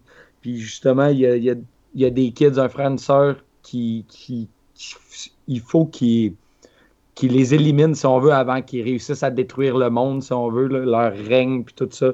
Puis, tu sais, ça fait quand même un petit bout que je l'ai vu, mais j'en garde de très bons souvenirs à maintes répétitions. C'est un film avec Sarah Jessica Parker, euh, Bette Midler aussi. Euh, puis c'était, c'est juste cute comme film. C'est, c'est inoffensif, mais c'est, c'est tellement divertissant. Puis ça, ça a comme ranimait, ben ça a comme alimenté ma- mon amour de l'horreur puis des sorcières. Là. Mon film préféré étant Suspiria. Fait que, le monde des sorcières, j'aime ça. Puis Hocus Pocus, c'est comme la version. euh, j'ai 6-7 ans, puis euh, j'écoute des films de sorcières, si on veut.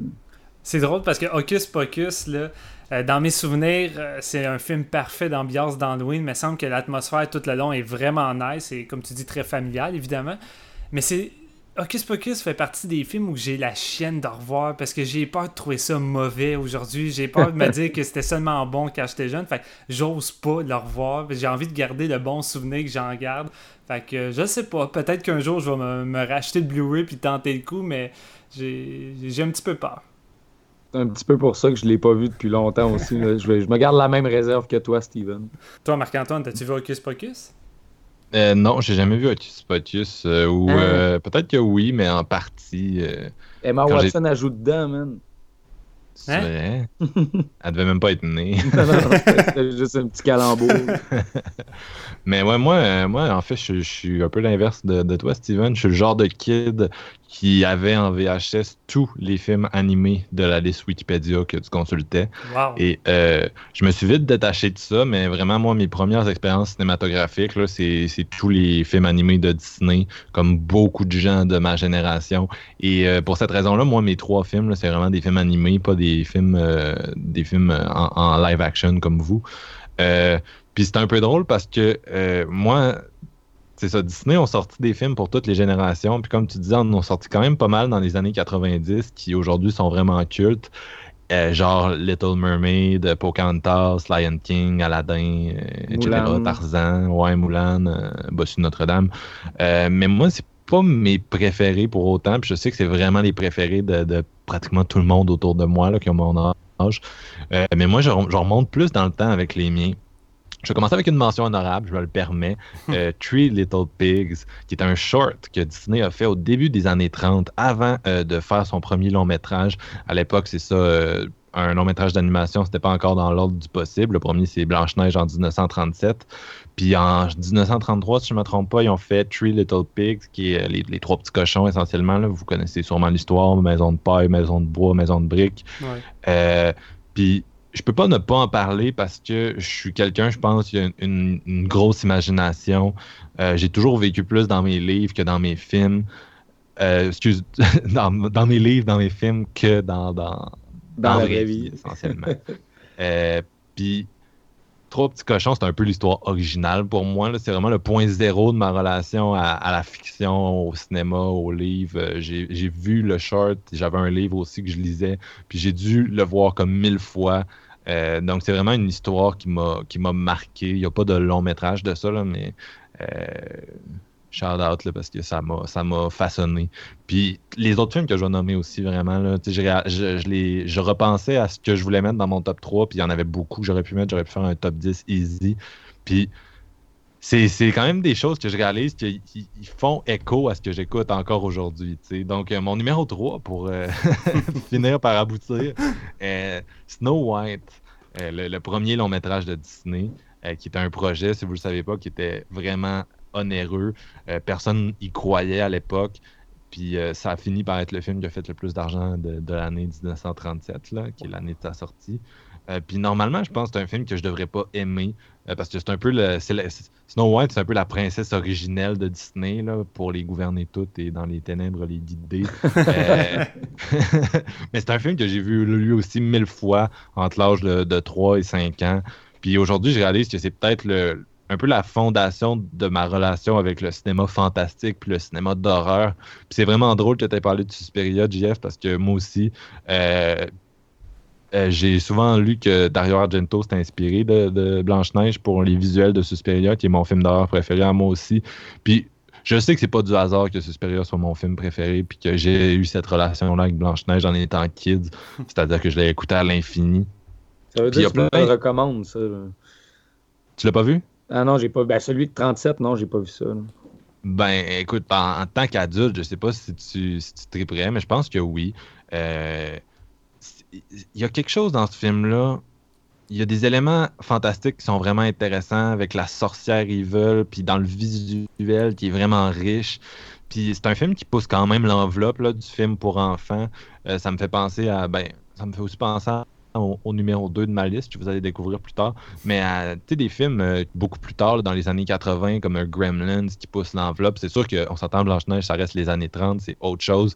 Mais c'est un film qui est plus proche peut-être du texte original de Blanche-Neige que, que d'autres films de Disney, parce que Disney, on s'entend pas inventer ses contes, là, souvent adapter Ouais. des mythes et légendes qui sont beaucoup plus trash euh, dans, la, dans la réalité. Les frères. Blanche-Neige, ouais, c'est ça, de- entre autres. Puis euh, c'est ça, Blanche-Neige est comme plus proche, je pense, du texte original. Il y a un côté gothique euh, vraiment intéressant. Puis c'est ça. Je pense, je pense que Blanche-Neige, c'est mon, mon premier film d'horreur, entre gros guillemets. là. Donc euh, je, je vais toujours avoir une place pour lui dans, dans mon cœur. C'est pour ça que c'est mon numéro 3. Euh, donc, Steven, on, va, on est déjà retourné à toi, ton numéro Oui. 2. Ben là, tu me fais sentir quasiment cliché avec euh, mes films plus faciles à, à nommer, finalement. Quoique vous avez même pas vu 8 Below, fait que je considère que c'est peut-être pas les plus connus.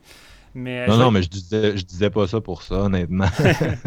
mais je vais y aller avec deux mentions honorables que j'ai pas vues, mais que ça me fait vraiment un petit peu, euh, un petit peu chier de pas les avoir vus à temps pour l'épisode parce que j'ai l'impression que c'est deux candidats qui auraient pu se retrouver dans mon top 3 et j'ai acheté les DVD il y a peut-être deux mois de ça. Euh, le premier c'est Something euh, Wick This Way Come. Si je me trompe pas, oui. Et euh, c'est dans le temps où Disney euh, faisait du, de l'horreur familiale, mais qui allait quand même pas pire loin dans l'horreur. Un peu comme les, Monster Squad, là, où que Disney osait un peu plus. Et j'en ai entendu beaucoup de bien. Et je sais qu'il y a peut-être deux ans, euh, Fantasia avait fait une représentation de ce film-là en bobine originale, tout. Et euh, j'avais vu l'affiche, puis j'étais comme, mon Dieu, ça a bien l'air bon, ce film-là. J'ai jamais entendu parler de ça. Et j'avais vu après que c'était un film de Disney, puis j'étais comme, wow!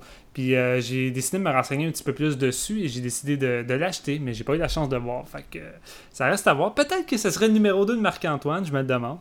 Et euh, ma deuxième mention honorable, c'est de un des plus connus aussi, je crois, c'est de The Watcher in the Woods. Un autre que j'ai pas eu la chance de voir, qui- Oui. qui, fait partie un peu du, réalisateur même- de Twins of Evil.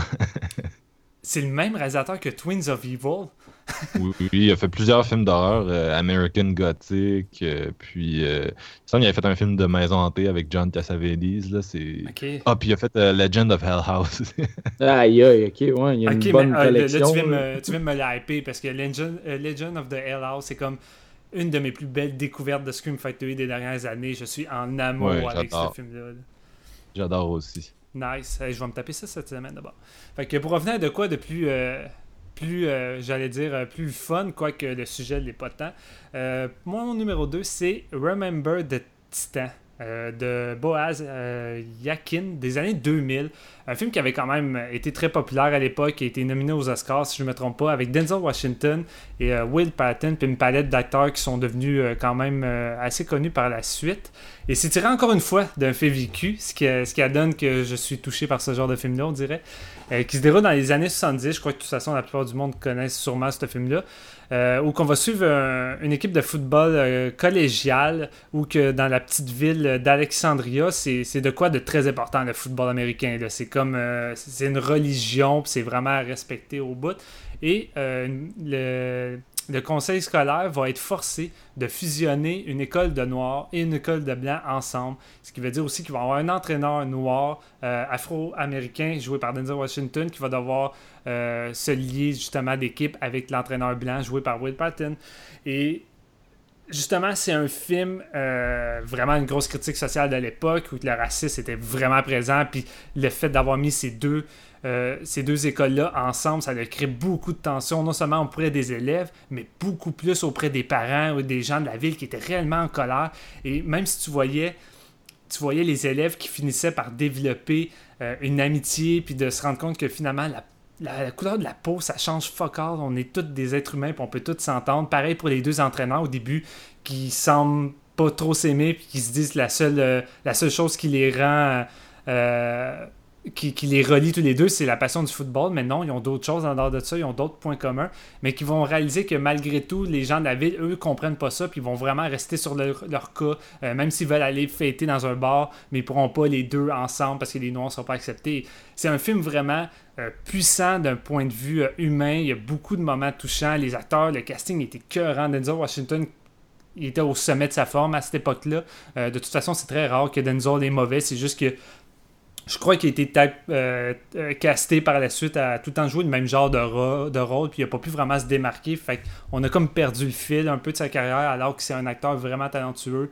Et euh, je trouve que c'est un film qui a des belles valeurs et que, encore une fois, avec Get Out, qu'on va avoir sorti probablement avant cet épisode-là, qui est d'actualité aujourd'hui, même si le film se déroule des années 70, c'est encore un film important que je ferai écouter à mon enfant. Je crois que c'est un des meilleurs films de Disney que j'ai vu avec des une bonne morale, des beaux messages et justement une belle histoire qui, ça reste tout de même un feel-good movie malgré tout euh, les événements difficiles de cette époque-là et c'est pour ça que c'est mon numéro 2.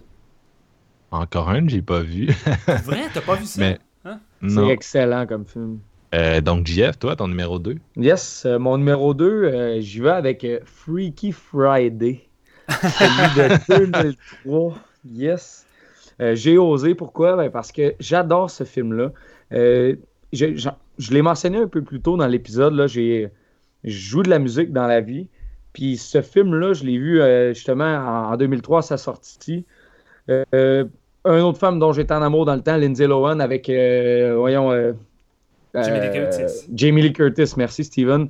Que j'adore aussi parce qu'Halloween, c'est comme mon deuxième film préféré après Suspiria qu'on a mentionné encore c'est une histoire vraiment, vraiment comique là, dans l'adolescence que la, la, fille se pogne avec sa mère, puis blablabla. Puis là, il, il, mange dans un resto chinois, puis là, ils sont tout en train de se pogner. Puis là, la petite, euh, la petite madame donne des, euh, des, des, biscuits chinois, puis ça va faire comme un espèce de sort qui vont comme interchanger de personnes, puis ils vont vivre dans le corps de l'autre, puis ils vont réaliser à quel point comme c'est important quand même de, tenir l'un à l'autre, puis pas de, gâcher euh, des, années de jeunesse à, se crier euh, par-dessus la tête tout le temps.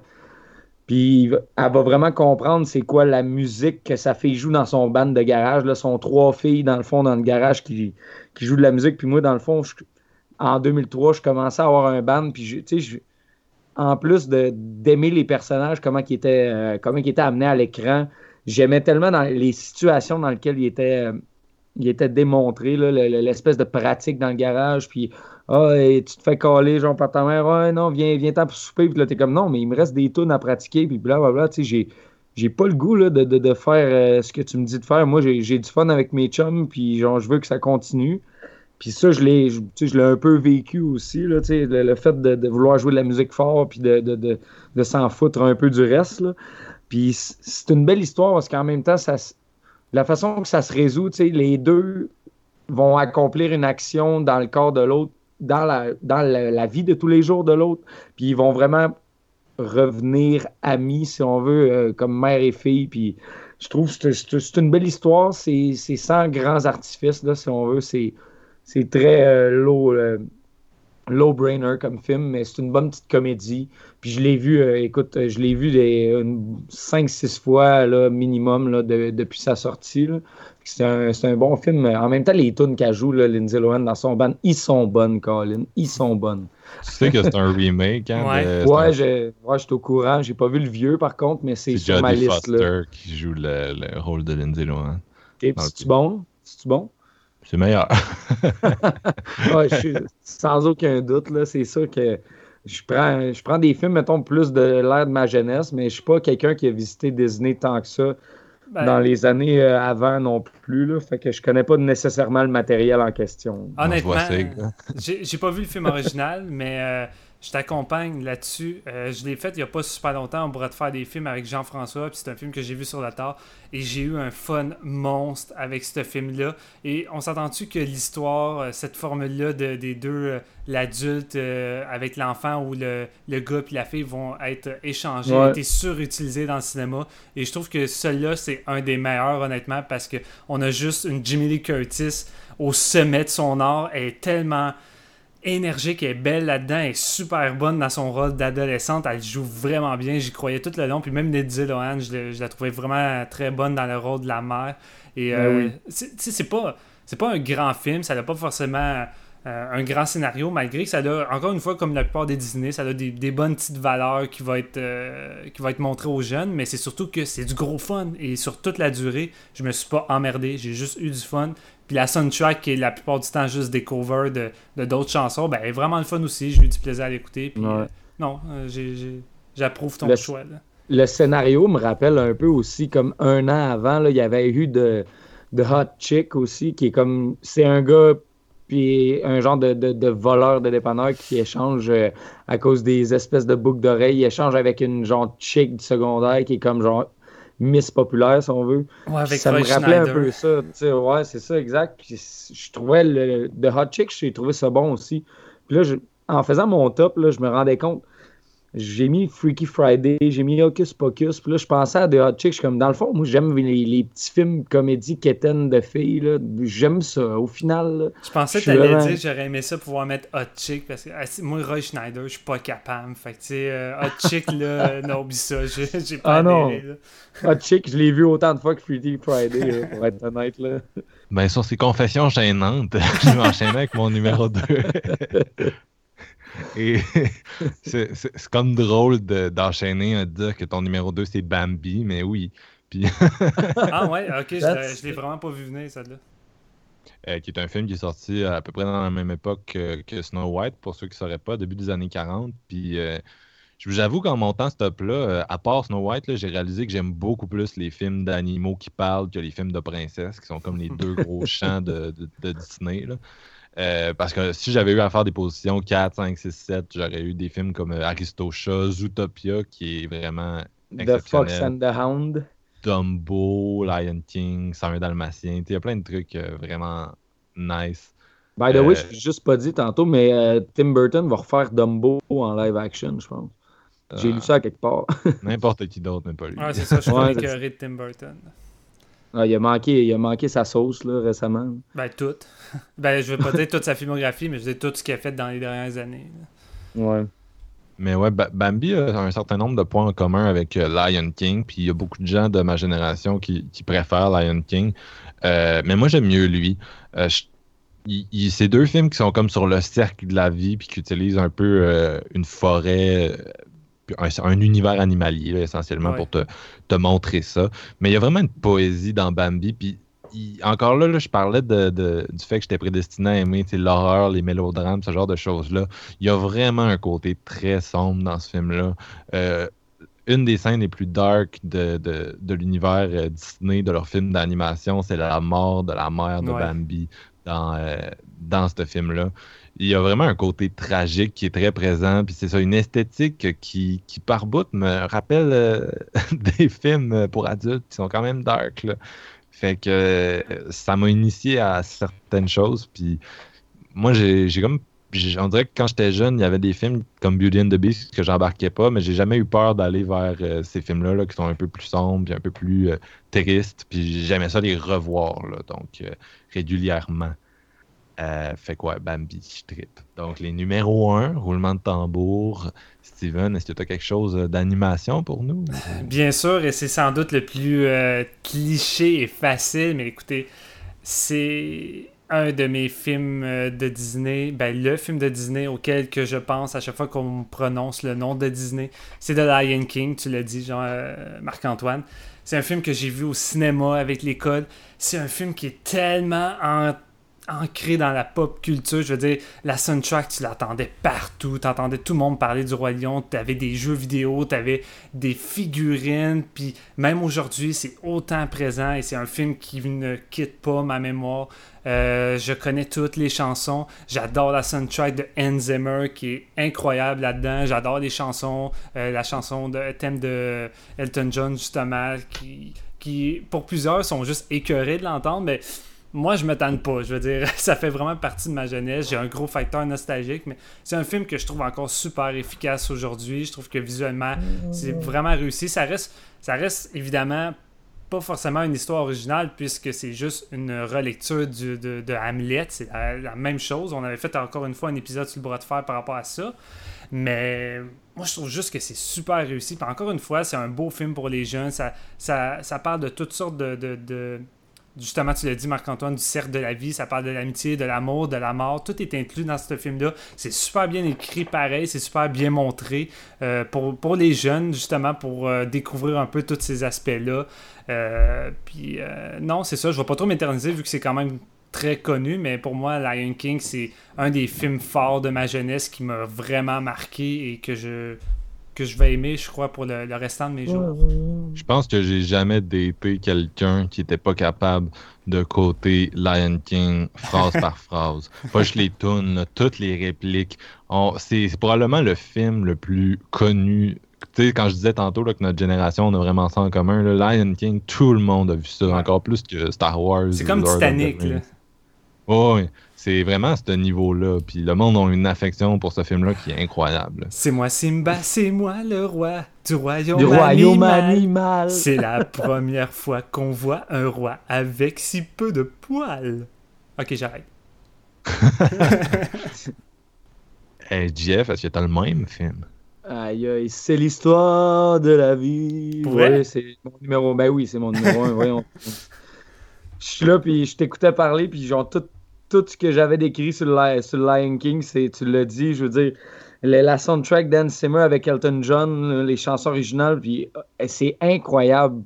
C'est, en fait, là, je vais vous raconter une autre petite anecdote. C'est le film que j'ai vu beaucoup de fois, mais pas tant parce que, genre, comme je l'ai dit tantôt, j'ai deux petites sœurs, puis mon côté orgueilleux, là, ben moi, je pleurais quand que le père de Simba, il mourait, fait que je voulais pas qu'on regarde les- Le Roi Lion, genre, je voulais qu'on regarde un autre film. À cause que j'étais, quand j'étais jeune, j'étais comme gêné de verser des larmes devant mes petites sœurs, fait que je me disais, ben non, on va écouter Toy Story à la place, tu sais. Mais The Lion King, ça reste probablement euh, un des meilleurs, euh, ben, le meilleur ou un des meilleurs animés ever. Puis si jamais on n'excluait pas Pixar, ben mon numéro 1 aurait été Toy Story, là, n- no surprise. Mais Lion King, je pense que tu- l'as dit, il, il reste plus grand chose à dire sur ce film-là. là. C'est, tellement euh, un standard, comme on disait, tout le monde l'a vu, tout le monde l'apprécie aussi. Je connais pas personne qui me dit genre Ah, Lion King, c'est pas bon, là, tu sais. Ben, sur en- l'épisode du bras de fer, euh, Jean-François puis sa blonde, c'était so-so, pour être honnête, là. Il trippait Ils moyennement. sont vieux. ils sont Ouais, c'est vieux. ça qui arrive, ouais, ils sont vieux. Ben, Et il Jean-François, euh, il l'a dit, c'est. C'est sorti dans un temps où lui il était trop vieux puis qu'il a pas suivi la masse quoi que tu sais je dis ça puis euh, à l'époque je voyais tous les adultes puis les pères des enfants tripper autant fait que ça marche pas ma... ça marche Mais, pas euh, Jean-François là. Mais t'es peut-être euh, tu sais, t'es peut-être dans une tranche d'âge où genre ce genre de film-là, t'es- tu veux pas aller les voir, genre, il y a peut-être des trucs plus euh, action, plus petit qui te rejoint euh, rendu là. On dirait qu'il y y a- une petite portion d'âge où si tu te dis, ah, les films pour enfants, c'est des films pour enfants, puis genre, moi, je m'en vais vers les films pour adultes, puis tu comprends pas encore que ces films d'animation-là sont autant pour les adultes que pour les enfants. Mais c'est drôle, j'étais autant que les films pour adultes bien avant les films pour enfants quand j'étais un enfant. Tu sais, Marc-Antoine, il a grandi avec Bambi, puis ça l'a comme initié avec euh, Blanche-Neige, comme ses premiers films d'horreur, mais Bambi, là, je l'ai vu pour la première fois il y a comme trois ans, honnêtement. J'ai vraiment été en retard là-dessus. Et mes premiers films de début, ça n'a même pas été des dîners. Marc-Antoine l'a dit, j'ai écouté Evil Dead full jeune. Mais mon premier film d'horreur, ça avait été Child's Play. Puis après ça, moi, avant de voir Bambi, tout ça, ben, je voyais euh, Alien 3, Terminator 2. Puis c'est comme je loupais tous mes, les films de jeunesse que j'aurais été supposé voir de Disney. Puis j'ai fini par les voir, mais vraiment plus vieux. Fait que, on dirait que certains films que j'ai je suis pas capable d'éprouver le même sentiment que j'aurais eu si j'avais vu les films euh, dans le bon temps quand j'étais jeune. Tu sais, Bambi, je suis d'accord avec les points de Marc-Antoine et j'ai trouvé vraiment que c'était un film touchant, surtout de la mort de la mère. Mais en même temps, j'ai trouvé, j'ai pas tant accroché, puis j'ai trouvé ça un petit peu long. Fait que je me dis, c'est juste que j'ai vu le, film trop tard, selon moi. Ouais. Ouais, sûrement. Mais honnêtement, moi, rendu à comme 6 ans, j'ai comme tout renié ce passé-là, tu sais, d'intérêt de, pour Disney. Puis j'ai toujours trouvé que j'étais comme badass parce que. Euh, je niaise, là. mais parce que. Parce que, tu sais, il y, a plein de monde qui ont continué à triper là-dessus longtemps, puis il y a même du monde qui continue à triper là-dessus adulte, puis moi, j'ai renié ça jeune, mais là, je, te parle, puis je vois que t'es vraiment un cas plus intense que le, mien, mais euh, avant, avant de clore, tout ça, parce que je sais probablement que c'est pas ton numéro 1, euh, Marc-Antoine, mais je vais faire deux petites euh, mentions honorables aussi là, avant, avant de, finir tout ça. Euh, puis tu en as parlé, Steven, mais Mighty Ducks, la trilogie Mighty Ducks, c'est probablement dans les VHS qui ont tourné le plus dans mon lecteur étant jeune. C'est des films que j'ai pas revisité depuis tellement longtemps parce que, encore une fois, j'avais peur de l'opinion que j'aurais en étant plus vieux de ces films-là. Je sais pas comment ça vieillit. Laisse faire le 3. Ouais, non, je sais que le. J'avais le souvenir que le 3 c'est le plus plate, mais le 1 et le 2 c'est quand même des bons films. Pour être honnête, là, j'ai revu les deux il y a pas super longtemps sur Netflix. Je me suis dit, ah, voyons donc la nostalgie, j'ai envie d'essayer ça. Je te dirais que le premier passe un petit peu moins bien, malgré que j'ai j'ai quand même eu du plaisir, mais je te dirais que le 2 était encore vraiment le fun, sérieusement. J'ai eu du plaisir à revoir le deuxième. Ça, c'est la scène avec euh, la cafétéria, puis il se lance de la bouffe, hein? Euh, je euh, suis pas sûr là-dessus. Ah, en tout cas, mais une autre petite mention spéciale aussi euh, à Honey, I Shrunk the Kids. Ouais, c'est vrai, j'ai oublié ça. Il a très mal vieilli. Là. Je me l'étais refait genre 2-3 ans sur Netflix, puis oh boy que ça a pas gardé les fleurs que j'y lançais quand j'étais jeune. Ben, c'est qui a réalisé ça? Je sais que ça a été écrit par Stuart Gordon. ouais, c'est vrai. Hein? Ouais, euh, ben, il y, a Rick Moranis, mais genre la, personne qui l'a dirigé, je sais pas. Euh, c'est Joe Johnson. C'est Joe Johnson, le réalisateur de Captain America 1, Rocketeer, puis euh, Jurassic ouais, Park 3. Jumanji. Ah, Jumanji, ben oui. Ouais, c'est les bons films, au lieu de souhaiter. Ben, le remake de The Wolfman, mais euh, ben là, excuse, Marc-Antoine a dit de citer les bons films. Mais euh, tu sais, chez. Chérie, euh, j'ai réduit les enfants, je suis d'accord avec toi pour dire qu'il y a certains effets qui ont mal vieilli, mais tu regardes des fois les décors, comment les acteurs sont tournés dans des corps qui se veulent plus grands que la nature, puis c'est impressionnant. La première scène où ils se font réduire dans le, dans le grenier, tu as les planches de bois du plancher avec le divan, toute une grosse vis géante à côté d'eux. Tu sais, c'est pas c'est pas des effets spéciaux avec des, images incrustées, c'est vraiment le décor qui est fait gros. Puis j'ai vraiment été impressionné. Je me, dis, je me demande vraiment comment ça avait de l'air sur le set. J'avais envie de voir un making-of. Je trouvais qu'en tant que décor, le film contenait pareil encore des éléments vraiment impressionnants pour son époque. Ouais. C'est drôle parce que moi, j'ai vu plein de films de, animés que vous avez pas vus, puis vous, tous les films que vous parlez à soir, j'ai jamais vu ça. T'as jamais vu Maman, j'ai réduit les enfants? Ben, je savais c'était quoi, mes amis l'avaient sur VHS, mais ça avait l'air plate. Là. Quand t'as Rick Morani dans un film, ça peut pas être plate. Il est trop sympathique. Non. je pense que tous ces films sont plates. Bref, mon numéro 1, euh, Jeff, tu l'as nommé, The Fox and the Hound, man. Ah ouais, c'est ça. That's it, mon. Ça, c'est un bon film aussi. Ouais, j'essaie de repenser aujourd'hui auquel qui m'avait le plus marqué, puis euh, lequel j'avais le plus regardé, puis je pense que c'est lui, honnêtement. Euh, c'est vraiment le, le plus triste de tous les Disney. C'est le, le Titanic de Disney. Euh, Puis c'est ça, comme je disais tantôt, déjà à cet âge-là, j'affinais un peu mon, mon goût pour le- les mélodrames. Euh, c'est un film qui a à voir avec Zootopia.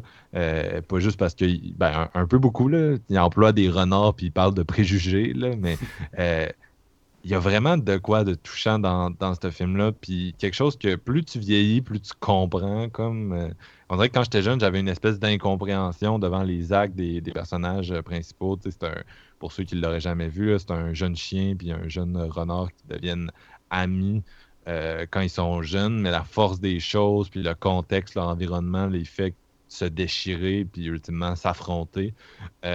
Puis ça me perturbait, on dirait, quand j'étais jeune, de voir qu'il y avait des forces hors de leur contrôle qui les fuckaient de même.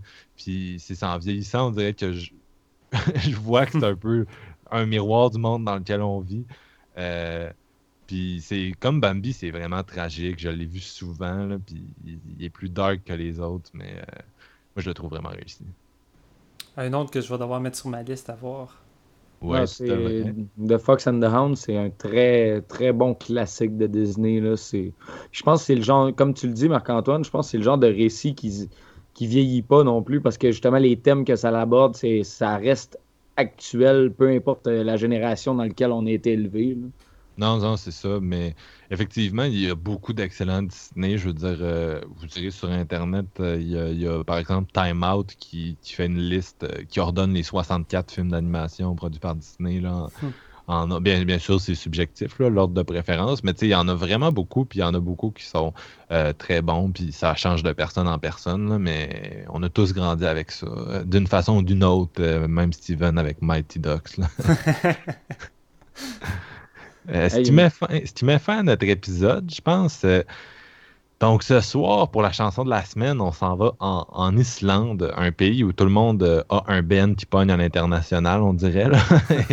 et euh, je prends un des groupes les plus connus islandais, c'est-à-dire Of Monsters and Men, qui fait une espèce de folk pop vraiment catchy, euh, qui pogne semi avec les critiques musicaux, je dirais, mais moi, je tripe vraiment. Je trouve qu'en termes de verre d'oreille, un peu pop, euh, ils, ont- ils laissent pas leur place. Et la tune s'appelle Human parce que les paroles euh, fit avec le, le film là, à un certain degré. Donc, euh, merci beaucoup de nous avoir écoutés, puis à la semaine prochaine. Ok, autrement dit, on se laisse pas sur Céline Dion pour la chanson de La Belle et la Bête, non? Fuck.